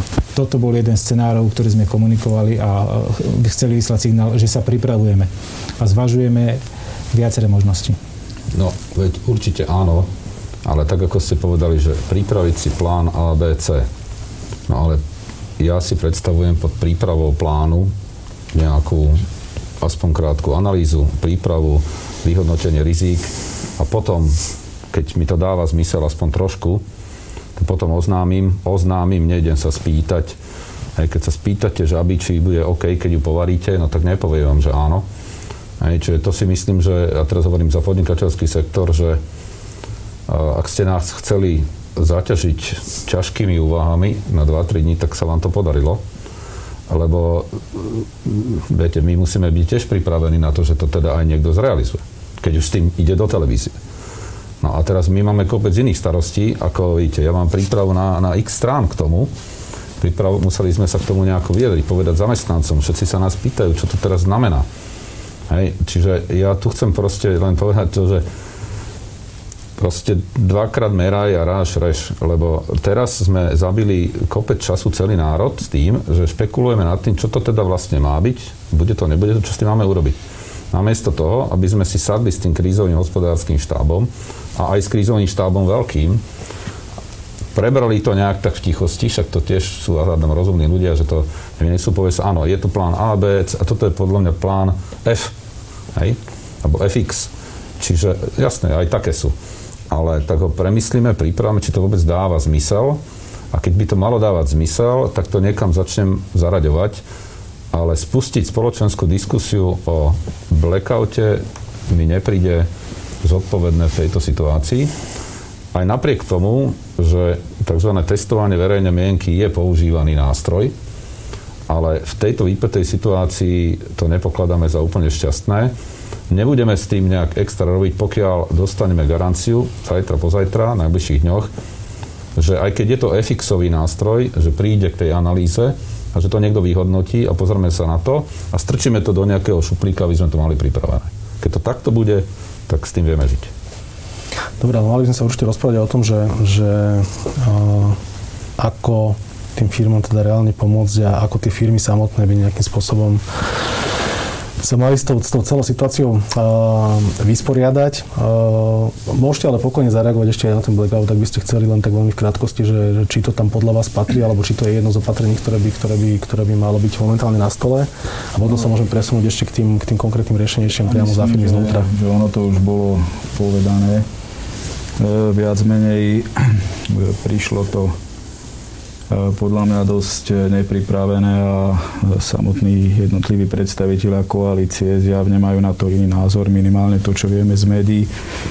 Ono, máme plán A, treba doladiť ten plán A, že ako ho spustíme, ako budeme rátať 40% Sprocesujme toto, aby sme tú lekárničku vedeli otvoriť. O tom blackoute sa dá uvažovať, ale najprv boli reči iba o Slovensku, potom sa to naťahlo na celú Európu. Áno, možno by také niečo dávalo zmysel, ale nie som odborník, ale troška prískoro sme pustili džina z fľaše. Ono to vyvoláva dosť paniku. Zoberme si veľkých zamestnávateľov, ktorí teraz nedostanú podporu od štátu, takže sú diskriminovaní, neboda im hrozí blackout, pritom Kia ide spúšťať, spúšťať e, tú výrobu, takže ono by tá komunikácia mohla byť taká presnejšia štrukturovanejšia, e, čo sa toho týka. Uh, nie som politik, nie je, to, nie je to moje rozhodnutie. Istotne by sme všetci odporúčili, aby to bolo dôkladne zanalizované, lebo to by bol veľký zásah do našich životov. A možno Skôr teda sa prejdeme... na to, že, že ako, ako tá firma znútra by mala zvládnuť tú krízu, alebo teraz zvládnuť aktuálnu krízu. Čo by ste radili firmám vy v súčasnosti riešiť najrychlejšie? Čím začať? No, e, nechcem, aby to vyznevalo ako klíša, ale kľúčové je teda zdravie všetkých, e, všetkých zamestnancov, všetkých e, ľudí, nie len fyzické, ale teda aj, aj to psychické, lebo toto je e, myslím, nápor aj na psychiku všetkých, všetkých ľudí.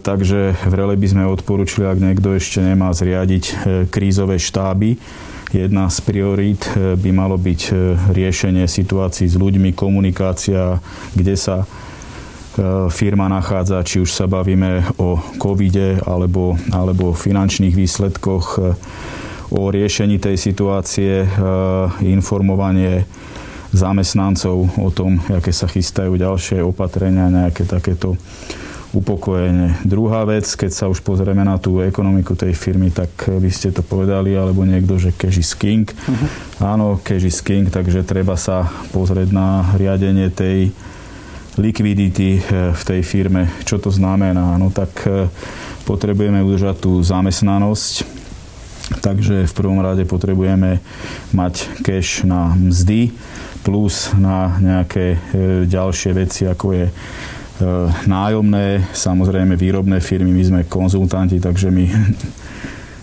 nevyrábame, ale sú výrobné firmy, ktoré musia zabezpečiť nejaký ten, ten dodavateľský dodávateľský reťazec, ale investície, ktoré sa dajú odložiť a nie sú životu ne, alebo ne, nevyhnutné pre ďalšie fungovanie firmy, by sa mali odložiť rôzne marketingové náklady.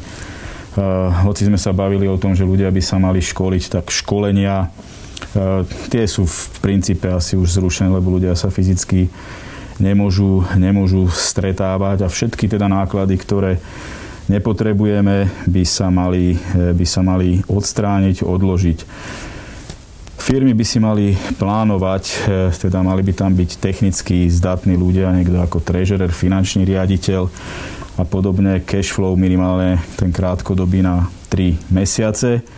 Samozrejme, malo by to byť prúžne, mali by tam zaratávať opatrenia, ktoré prichádzajú od vlády, tí, ktorých sa to dotýka a Vrele by sme odporúčali, aby sa skôr či neskôr, lepšie skôr, e, začali baviť aj so svojimi financujúcimi bankami, bankami, bankami tie firmy. E, lebo tých cash flow tiež budú existovať rôzne scenáre, zo dňa na deň sa to bude meniť a vždy by sme mali mať nejaký optimistický, nejaký realistický a nejaký, nejaký pesimistický a aj tým bankám síce možno e, budú nejaké opatrenia, že prídu nejaké úlavy, ale aj, aj tej banke je dobré odprezentovať, že aj ja som urobil nejaké, nejaké úpravy vo firme, zrušil som takéto náklady, nebudem mať až taký prepad, ale mám šancu sa kde si vyrovnať, áno, za nejakých, za nejakých predpokladov.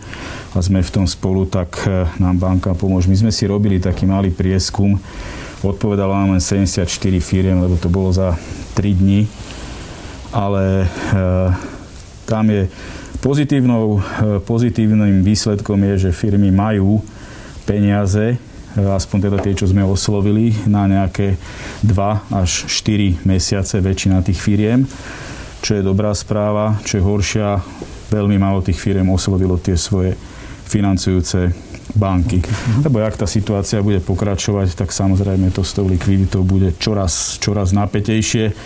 Aj tie kritéria, skepticizmus tých bankárov sa môže v čase meniť. Takže je dobré byť na to, na to pripravený.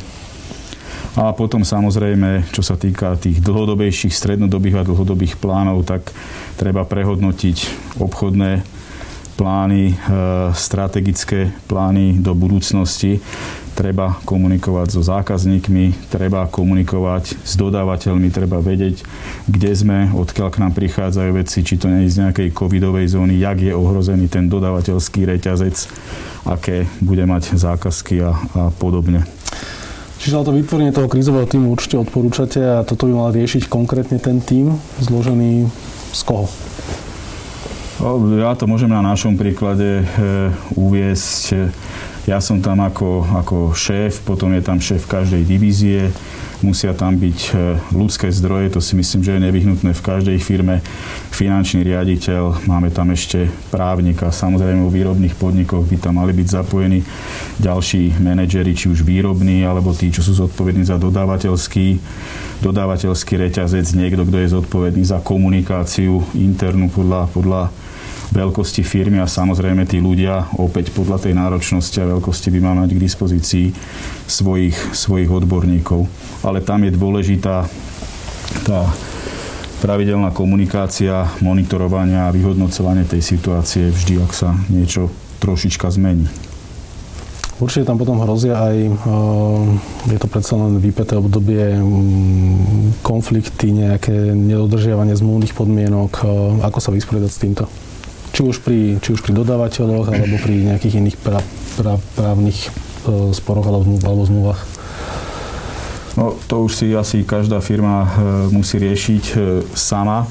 Na to je tam z časti aj ten právnik, ale treba si uvedomiť, že áno, sme na jednej lodi, takže nemôžem teraz vypnúť všetkých dodávateľov a zbierať si cash, lebo ja ho budem niekedy potrebovať, lebo sa to, lebo sa to celé zrúti. Takže áno, je tá ekonomika obmedzená, ale treba mať, treba mať tie vzťahy korektné. Treba si uvedomiť, že dúfam, že to tak bude, že príde doba post-covidová a tie zničené obchodné vzťahy sa nebudú dať potom jednoducho, jednoducho napraviť. Takže treba aj v tejto situácii ostať korektný voči svojim dodávateľom, voči svojim odberateľom. A ja by som to chcel potvrdiť, že my všetci počítame s tým, že svet sa nekončí a život sa nekončí. Myslím si, prežili sme už horšie veci, teda my sme, ja hovorím, optimisti a zamestnávateľia, prežili sme aj minimálnu mzdu a tak ďalej, ale tu by som napríklad chcel zase sa obratiť na financmajstrov, že e, my sme dostali takú tú jednu z tých posledných obových správ tu, a to je správa z týchto dní, že vzhľadom na rast priemernej mzdy na Slovensku v rokoch 18 a 19 sa prepočítane tým Roberto Ficovým koeficientom dopracovali sme k tomu, že minimálna mzda v roku 2021, čiže v tom roku, hneď po tomto roku, bude 650 eur. Takže do súčasných 580 to stupne na 650 eur. Minimálna mzda. Na ňu je naviazaných 6-7 ďalších zložiek, z ktorej sa vychádza. To je 12-percentný nárast. A tu sme počuli, že sa očakáva úplne relevantný pokles ekonomiky, HDP a všetkého výkonnosti o 10 Ziskovosti firiem ešte o viac, lebo to je, vy zarábate až v podstate, keď máte o viac, ako by ste mali mať, na to by ste pokryli náklady. Takže určite vyzveme odborárov, ak začnú pracovať, a vyzveme aj štát, aby prehodnotil túto vážnu vec pretože keď máme za sebou tých 10 rokov rastu a niekto je schopný takéto riziko schváliť parlamentom, že zoberieme dva predchádzajúce roky, z toho vyrátam priemernú mzdu hej, a ten, ten, ten rast a forecastujeme na rok, ktorý vôbec na ňo nedovidím dneska. Nech, nech, nech mi dneska povie pán Kažimír, Peter, alebo aj hoci kto iný, pán Kamenický, že či toto si vedeli predstaviť. A my sme schválili takýto nezmysel, na ktorý táto krajina môže doplatiť nie v tom 21. Ale keď v septembri budú veľké firmy projektovať, kde rozbehnú svoju výrobu a ktorá krajina má potenciál na to, aby mala kvalifikovanú, ale aj primerane zaplatiteľnú pracovnú silu v danej dobe. Čiže by neprišli alebo odišli. Tak my sme úplní blázni, keď my im povieme, že viete čo, všetko je rozbité, budeme radi, keď sa čokoľvek pohne, ale počítajte s tým, že u nás stúpnú tie primárne mzdové náklady, na ktoré sa všetky nabalujú, o 12 Čiže to je ešte horší balíček ako hoci ktorý z týchto balíčkov, ktoré ste spomínali. Aj? Lebo to je to, čo my im musíme zaplatiť. A štát tiež.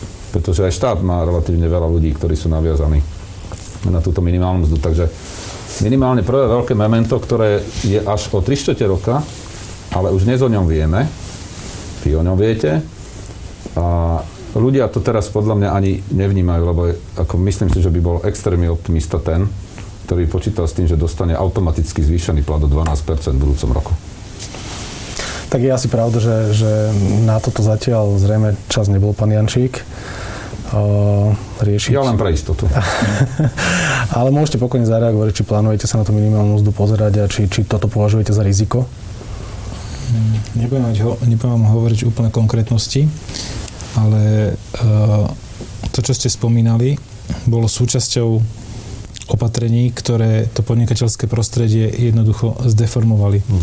Nie je normálne, aby akákoľvek mzda, a to teraz uh, nechcem hovoriť, že ľudia si nezaslúžia viac uh, väčšie mzdy, nie je uh, udržateľné ekonomicky, aby uh, mzda rástla akákoľvek na základe politického rozhodnutia. Toto sme tu mali 40 rokov, že niekto z centra diktoval, aké budú mzdy, kto, čo, ako a pre koho má vyrábať, aké budú ceny. Informácia o cene sa strácala. A tieto veci musia byť naviazané na relevantné ukazovatele. To nemôže byť od stola, že zvýšime si mzdu, lebo idú voľby.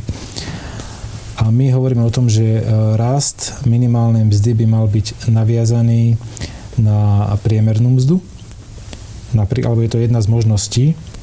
Uh, to je jedna vec. A druhá vec, že to, čo ste aj vy naznačili, že prepojenie minimálnej mzdy na rôzne dávky, rôzne uh, príplatky nie je úplne najšťastnejšie. A toto treba riešiť. Máme to v programe, chceme sa s tým popasovať, pretože chceme zlepšiť podnikateľské prostredie. Úplne súhlasím s tým, uh, čo ste povedali. Zároveň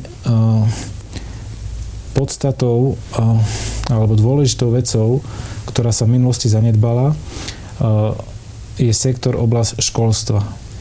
Prior, môj prioritným záujmom štátu by malo byť investovať do školstva, aby sme vychovali ľudí, ktorí nebudú odkázaní na minimálnu mzdu. A nie kupovať si uh, ľudí tým, že príjmam podobné opatrenia tesne pred voľbami. My chceme, aby ľudia zarábali viac, my chceme, aby ľudia mali dobré platy a preto sme si vedomi a jednou z priorít vlády je a bude, uh, bude školstvo. Teda chcem povedať to, že sú oveľa efektívnejšie a výnosnejšie investície do školstva ako investície do železa, betóna a asfaltu. Tým nespochybňujem, že je tu nejaký modernizačný dlh uh, v infraštruktúre, ale, ale najväčší výnos prináša investície do školstva a do vzdelania. No v tomto sme určite na jednej lodi. Možno ste postrehli, že za posledné tri roky boli to práve zamestnávateľia, ktorí, chcem povedať, že jediní, ale extrémne aktívni boli v príprave reformných zámerov pre reformu školstva. Či už regionálneho školstva, vysokého školstva, ale aj celoživotného vzdelávania. My v RUZ sme pripravili na všetky tieto oblasti komplexné koncepčné materiály. Dokonca aj na vyžiadanie pani ministerky sme ich doručili, vysvetlili, na konferenciách odprezentovali, získali dokonca častokrát podporu aj napríklad rektorov alebo ľudí z toho prostredia, ktorým, na ktorých to bolo zamerané. Ale teda neudialo sa z hola nič. A to teraz budeme cítiť mnoho rokov. Hej, lebo to, čo nám teraz študuje na vysokých školách a tie predmety, ktoré študujú v postcovidovom období, veru, že ťažko politik, politológa alebo iného óga budete potrebovať. Je možné, že budete potrebovať psychiatrov a možno niektorí sociológovia by sa mali týmto smerom uberať, lebo ľudia budú mať problémy. Ale politológov nemyslím, že potrebujeme toľko stovák, čo to študujú. Ak ma počujú, tak nech sa nad tým zamyslia. Takže nepochybne, čo sa týka školstva, sme 100% na jednej lodi. Ja som v kontakte s pánom ministrom Grelingom. Ponúkame pomoc. Konkrétne my sme vypracovali takú stratégiu využívania digitálnych komunikačných nástrojov, aby tí naši zamestnanci a ľudia, rodičia, ktorí sú konfrontovaní s novou situáciou, okrem toho, že som v strese, mám home office, nejakú prácu, mám to v prostredí, ktoré, na ktoré nie som zvyknutý, že tam mám pracovať a ešte tam mám dieťa, ktoré je zavalené úlohami z EduPageu alebo cez e-mail z termíny do jednej, do pol druhej a, a takýmito, takýmito úlohami a oni to vôbec nezvládajú. A my už máme správy od e, zamestnávateľov, oni od svojich zamestnancov, že proste tí zamestnanci sú v extrémnom strese, najmä kvôli tomuto, lebo to je úplne nová situácia. A nastali tam viaceré preníky, on je doma, aj tú manželku vidí častejšie, ako kedy v živote počítal, že to tak bude. Hej. A ešte do toho to dieťa, ktoré, keďže stratilo režim, lebo nemusí vstať ráno o 8, lebo tá úloha príde o 9 a má do jednej niečo urobiť. Hej. No, čiže tento režim musíme reštartnúť a preto odporúčame, Jednak sme pripravili tieto komunikačné nástroje, máme overené minimálne dva, za ktorými stoja desiatky školiteľov a ponúkame to ako oficiálny nástroj. Nie také pokusy s WhatsAppom a podobne, ale seriózne digitálne nástroje, ktoré chceme, aby učiteľia používali. A predpokladáme, že učiteľia nepočítajú s tým, že majú teraz 3 mesiace voľno. A že stačí, keď ráno rozpošlu mailom úlohy, tak ako sa to deje na väčšine, väčšine prípadov, 80%, čo máme z prieskumu, ale že začnú normálne pracovať, dostávajú plný plat, tak nech si ho zaslúžia a nech pomôžu nám, ľuďom doma, občanom, pracovníkom, aby tie deti mali režim, aby ich, ten, čo ich má učiť, učil, lebo to je iná autorita. Však ja keď chcem môjho siedmaka naučiť niečo z fyziky, a to teda mám, to, mám teda fejku, fakultu, ja si to musím najprv naštudovať, naučiť sa to, premietnúť, ako mu to budem komunikovať a potom to učím jeho. Ja no. ešte zastavím na sekundičku, ešte rád by som sa vrátil predsa na, na chvíľku k tým uh, jednak opatreniam a jednak veľmi rýchlosti by sme ešte potom mohli prebehnúť práve tú post-covidovú dobu, že ako sa, ako sa naštartovať v tých firmách, ale jednu vec sme ešte neprebrali a to bola tiež otázka, jednak sa to zase vrátilo mm, do témy, ale v podstate zväzy na to upozorňujú už dávno, hlavne, hlavne automobilový a to je Kurzarbeit. A dnes som zachytil, médiami prešla správa, že Európska komisia by ho veľmi rada plošne zaviedla na všetky členské krajiny. Zrejme to teda bude musieť prejsť nejakým klasickým schvalovacím procesom. Tak jednak sa chcem spýtať, či máte túto informáciu, či to je potvrdené a myslím, že 100 miliard eur by na to mali vyčleniť a následne by poskytovali tie peniaze formou nejakých, nejakých úverov krajinám. Či to, či to je najoptimálnejšie riešenie momentálne? Pán Valovský by asi povedal, že určite, určite áno, ale zaujímalo teraz váš názor, pán Jančík. Áno, zachytili sme tú informáciu. E, v tomto balíku, ktorý by mal byť určený na Kurzarbeit, e, by malo byť 100 miliard eur, ale hovorím sprostredkované informácie, lebo to sú informácie, ktoré unikli z prostredia Európskej komisie a zverejnila ich agentúra Reuters, takže ich stále musíme považovať za neoverené. neoverené. A štáty by to podľa podielov mali dostať ale časť. E, a je to, malo by to byť určené na Kurzarbeit.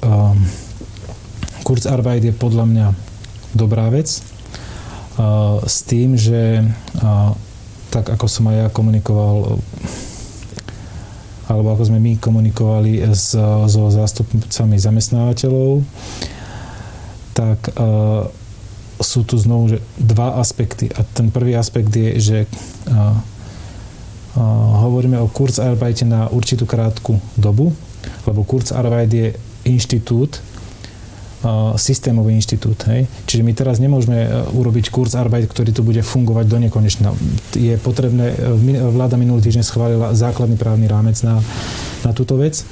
A, a čiže má byť kurz Arbeit na krátku dobu, dočasný a zároveň sa má, e, podľa môjho názoru, by bolo dobre začať pripravovať dlhodobú legislatívu a je to veľmi dobrý nástroj na to, aby firmám pomohol prekonať výkyvy, ktoré sú v ekonomike, ktoré sú bežné. Hej, to nemusí súvisieť len s expanziou a recesiou, s cyklami v ekonomike. Čiže asi tak. Pani, dobrý nástroj asi, nie? Pomohlo by to firmám? Tak z, z pozície toho, že pomôže firmám sa dostať ku kešu, tak určite áno. A ja keby som len doplnil aj kolegu, že čo ešte môžu firmy robiť, tak podľa mňa toto je jednoznačná príležitosť na to, aby si upratali, aby vymietli všetky kúty, ktoré majú u seba a našli rezervy, ktoré nie hneď minúť, ale teda perspektívne s nimi počítať do budúcna. My jedna z priestorov, kde, na ktoré sa dá povedať, je oblasť daní, hej, že kde som nie, teraz nehovorím o situácii, že kde ja mám zaplatiť, lebo všetci vieme, že e, štát chce pomôcť a odkladá priznania, odkladá platby daní o niekoľko mesiacov, ale možno perspektívne sa pozrieť, kde by e, tie podniky mohli využiť priestor na to, aby si náklady, ktoré oni vynakladajú, mohli uplatniť, e, odpočítať od daní oveľa skôr, ako možno sú nastavené pravidla teraz. A jedna z tých, jedna z tých ciest, alebo tých režimov je možno im umožniť pozrieť sa spätne roky 18-19, pokiaľ boli uh, úspešné tieto roky a v týchto rokoch tie podniky odviedli dane a veľkú sumu daní, tak existuje XY krajín, ktoré má napríklad možnosť odpočítať si daňovú stratu spätne. Hej. My máme len daňovú stratu si odpočítavať dopredu v tých ďalších obdobiach, ale existujú krajiny, kde si to môžete jednoducho uplatniť v tom období, kedy sa vám darilo a jednoducho rešpektovať tú situáciu, ktorá je teraz. Pretože akékoľvek daňové opatrenia, ktoré by teraz prišli, aj nejaké zvolnenie, ja neviem, zrýchlenie odpisov, odpravné položky pohľadávkami, nechcem ísť do technikalít, ktoré príjmete teraz, tak sa vám prejavia efektívne v júni 2021, čo bude neskoro. Čiže existuje, otázka je na, položená na stole, existuje cesta, ako zaviesť opatrenia, ktoré by mohli firmy využiť teraz my ich všetkých presviečame, aby si podali priznanie v júni, ale existuje kopu firiem, ktoré zaplatilo na daniach na predávkoch oveľa viac, ako by mohli platiť alebo mali platiť, keď si podajú priznanie. Čiže tí majú práve motiváciu si podať priznanie čím skôr, aby sa dostali k peniazom e, na vratkách hneď. Čiže aj, aj takouto cestou e, sa je možné motivovať tie firmy, aby zvážili tú, tú, tú ich e, finančnú situáciu. Ja možno len pár slov k tomu Kurzarbeitu ešte. My to vnímame tak, a máme tu medzinárodné firmy, ktoré t- tento inštitút poznajú z Nemecka, z Francúzska a z iných krajín a preto po ňom volajú. Vnímame, že keďže to tu nebolo doteraz, tak je to, je to proste novinka a teraz mnohí sa na to dívajú, takže čo to prinesie a neprinesie. Ale tu by som videl asi e, rozumné načúvať Európskej komisii, pretože to má zmapované po všetkých krajinách a jednoducho nevymýšľať slovenské modely Kurzarbeitu, ale použiť to, čo je overené.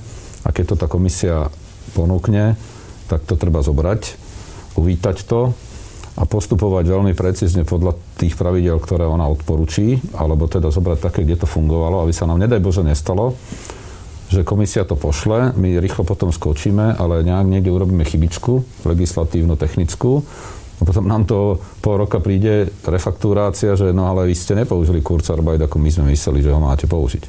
A také chyby sa tu stali, však vieme, koľko e, projektov sa muselo vrácať. Takže áno, my to vítame. E, rozhodne sme presvedčení, že keď to fungovalo v iných krajinách, Nemecku, Česku, tak by to mohlo aj u nás. Len to treba dobre implementovať, aby sme neurobili chybu. By som sa ešte možno uh, spýtal, uh, ak teda nechcete ešte k tomu Kurzarbeitu reagovať, ale už by sme pomaličky mali aj končiť. Uh, ten nábeh firiem uh, po útlme. Čo bude absolútne prioritné uh, v čase, keď uh, toto všetko pominie o niekoľko mesiacov, povedzme, alebo týždňov? ako znovu tie firmy či už postaviť na nohy, alebo, alebo mm, vznikne určite veľký konkurenčný boj minimálne v niektorých odvetviach, ktoré úplne, úplne zaspia. Viete dať nejaké odporúčanie tým firmám, na čo sa v prvom rade zamerať? Pri tom opätovnom naštartovaní? To je, Ťažká otázka, čo? To je veľmi, veľmi Ťažká otázka, lebo asi to bude eh, závisieť aj od odvetví a aj od eh, dĺžky eh, celého, celej, celej, tejto, celej tejto doby. ja neviem, či viem dať takú nejakú všeobecnú radu a jeden z dôvodov je, že my sme veľmi otvorená ekonomika. My si tu môžeme vymysleť, čo chceme, ale tí naši zákazníci, ten dopyt je naviazaný na Európsku úniu, e, na Nemecko, takže ja by som odporúčal bedlivo sledovať, čo sa deje v týchto krajinách, v krajinách, kde mám zákazníkov, krajiny, z ktorých mám dodávateľov a sledovať tie sledovať tie trendy. Pravdepodobne kaviarničky a také, ak, ak teda prežijú, tak budú vedieť nabehnúť veľmi, veľmi rýchlo. Čo sa týka turistiky, typujem, že ľudia budú obozretnejší aj nejakého masívneho cestovania mobility, to vidíme poučení, poučení z tohoto, ale, ale veľké, veľké výrobné firmy e, bohužiaľ e, nechcem povedať, že nemáme, nemáme pod kontrolou, ale to ekonomické prostredie, v ktorom pôsobia, pôsobili a budú pôsobiť, je mimo našej kontroly, lebo ten priestor je celá Európska únia a my sme dosť mali ostrov, takže e, možno kolegovia niečo vedia, ale e, mňa nenapadá nič, len sledovať bedlivo, čo sa tam, čo sa tam deje a mať pripravené, pripravené scenáre, ako na situáciu zareagovať, proste e, robiť si nejakú simuláciu, ako to naštartovať. A aj nás pozorujú. Čiže ono je to tak, že my by sme mali pozerať Tie ostatné krajiny, myslíte? Prosím? Tie ostatné krajiny? Či, no, či... nás hlavne pozorujú všetci investori. Investori, Pretože e, veľa peňazí sa teraz minie, bez toho, aby sa vrátili. Čiže sa dá očakávať, že tých investičných zdrojov potom bude významne menej a tí investori budú hodne, hodne špekulovať na to, nad tým, že kam ich dajú. Čiže jednak odvetvovo, že ktoré odvetvia nepochybne biotechnológie a takéto, zrazu sa zistí, že možno treba viacej lokálne pestovať a menej transportovať, lebo Boh vie, kedy nám Španieli pošlú prvé paradajky, hej, lebo teraz ich ani nebude mať kto obrať, lebo východný blok tam nepracuje a podobne. Že budú rôzne zmeny, ale nepochybne bude dôležité, aby zahraniční investori vnímali Slovensko ako krajinu, ktorá si vedela s tým poradiť, zvládla to aj ekonomicky a ten výrobno-dodavateľský sektor je pripravený a neumrel. Lebo je možné, že ten dopyt sa bude zviechať veľmi pomaly, jak som spomínal, tie auta. Hej, to, kým sa dostaneme k 100% minulého roka, to nejakú chvíľu potrvá. A to súvisí so všetkými spotrebnými tovarmi. Takže budú investori podľa mňa veľmi precízne sledovať, že kam to svoje euro alebo dolár dám, aby som si bol istý, že tá krajina sa nezvrhla na nejakú diktatúru, ale je tam normálny režim, to bude dôležité, takéto práv, právne prostredie. Ďalej, že zvládla pomôcť ekonomike a tým svojim firmám, tým pádom mám nádej, že keď sa to stane znova, tak zase tam bude istá ochrana a istá šanca, že my sa mi nestratia tie investície. Takže síce hovorím o období zase niekedy v budúcnosti, ale a to platí aj v domácich firmách. Ja keď budem reštartovať svoj biznis, pravdepodobne sa bez nejakých úverov nezaobidem. A treba rozmýšľať nad tým, ako dokážem presvedčiť svojho brata alebo suseda, aby mi požičal 500 eur na rozbeh tohto, čo ma teraz napadlo, lebo až potom chod do banky. No keď pôjde do banky a, a, neob, a, a pravdepodobne neobhájí niečo, na čo by mu sused nepožičal, alebo niekto z rodiny. Čiže to hovorím teraz o vyslovene malých e, prípadoch, ale treba mysleť aj takto finančno-ekonomicky, investorsky. Požičia mi niekto na toto? Tak rozmýšľam. Dneska všetko je na webe, takže dá sa overiť a niektoré tie krajiny začnú nabiehať skôr, tak ako ste spomínali. No tak sledujem v tej mojej oblasti, hej, ktorej robím, tak dávam pozor, čo sa kde šuchne, čo sa kde deje, komu čo ide, komu čo nejde a zistujeme možnosti. A tu si myslím, že bude obrovská príležitosť pre banky a úverovú politiku a aj schopnosť a odbornosť bankárov a poradcov, aby dobre poradili tým ľuďom. Keď im dobre poradia, tak tá banka, to oni sa pozviechajú, ona rada požičia. Len si bude chcieť byť istá, že tá nová vec, ktorou prišiel ten malý podnikateľ, bude dávať zmysel. Tak tie podmienky sa sprísňovali už v poslednom období a teraz zrejme do toho budú musieť naozaj zapojiť aj, aj nejakú predvídavosť a naozaj požičiavať len tam, kde vedia, že to, že to celé nepadne. Tabulky nepomôžu dneska moc. No, to v tých bankách sa strašne moc išlo podľa tabuliek, ale keď si predstavíme situáciu, že plus rok, tu budú vznikať podnikania, o ktorých sme netušili, že existujú. Ani ten bankár to nemá v tabulkách.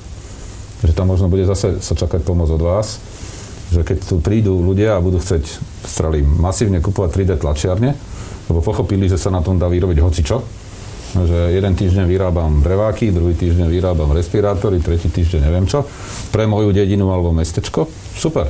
Hej, som totálne flexibilný, ale je tam nutná investícia. Ne? A teraz príde obuvník a povie, chce 3D tlačiare. A to som teda zvedavý na toho bankára, ktorý toto schváli. A keď som trochu prehnal, ale bodaj by sa tak stalo, hej, že obuvník si kúpi 3D tlačiare.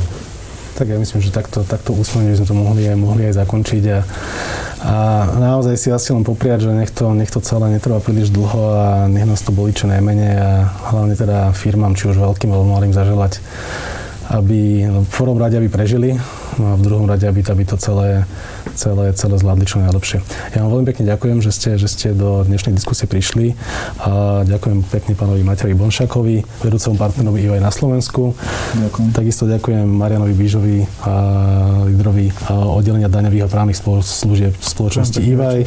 Bol tu medzi nami aj Mári Lelovský, prvý viceprezident Republikovej únie zamestnávateľov a ďakujem veľmi pekne, že prišiel síce ako náhradník, ale, ale, ale vysvetlili, vysvetlili ste situáciu aj pán Luboš Jančík, štátny tajomník ministerstva financí.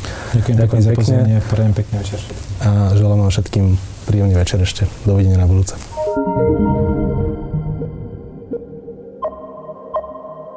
Podcast Index vychádza každý týždeň vo štvrtok. Prihláste sa na jeho odoberanie vo svojej podcastovej mobilnej aplikácii na platformách Google Podcasty, Apple Podcasty alebo Spotify. Všetky diely, ako aj odkazy na témy, o ktorých hovoríme, nájdete na adrese sme.sk lomka index. Ak sa vám podcast páči, môžete ho ohodnotiť. Ak nám chcete poslať pripomienku, môžete sa pridať do podcastového klubu Sme na Facebooku alebo nám napísať e-mail na adresu index.sme.sk Moje meno je Nikola Bajánová. Ja som Adam Valček.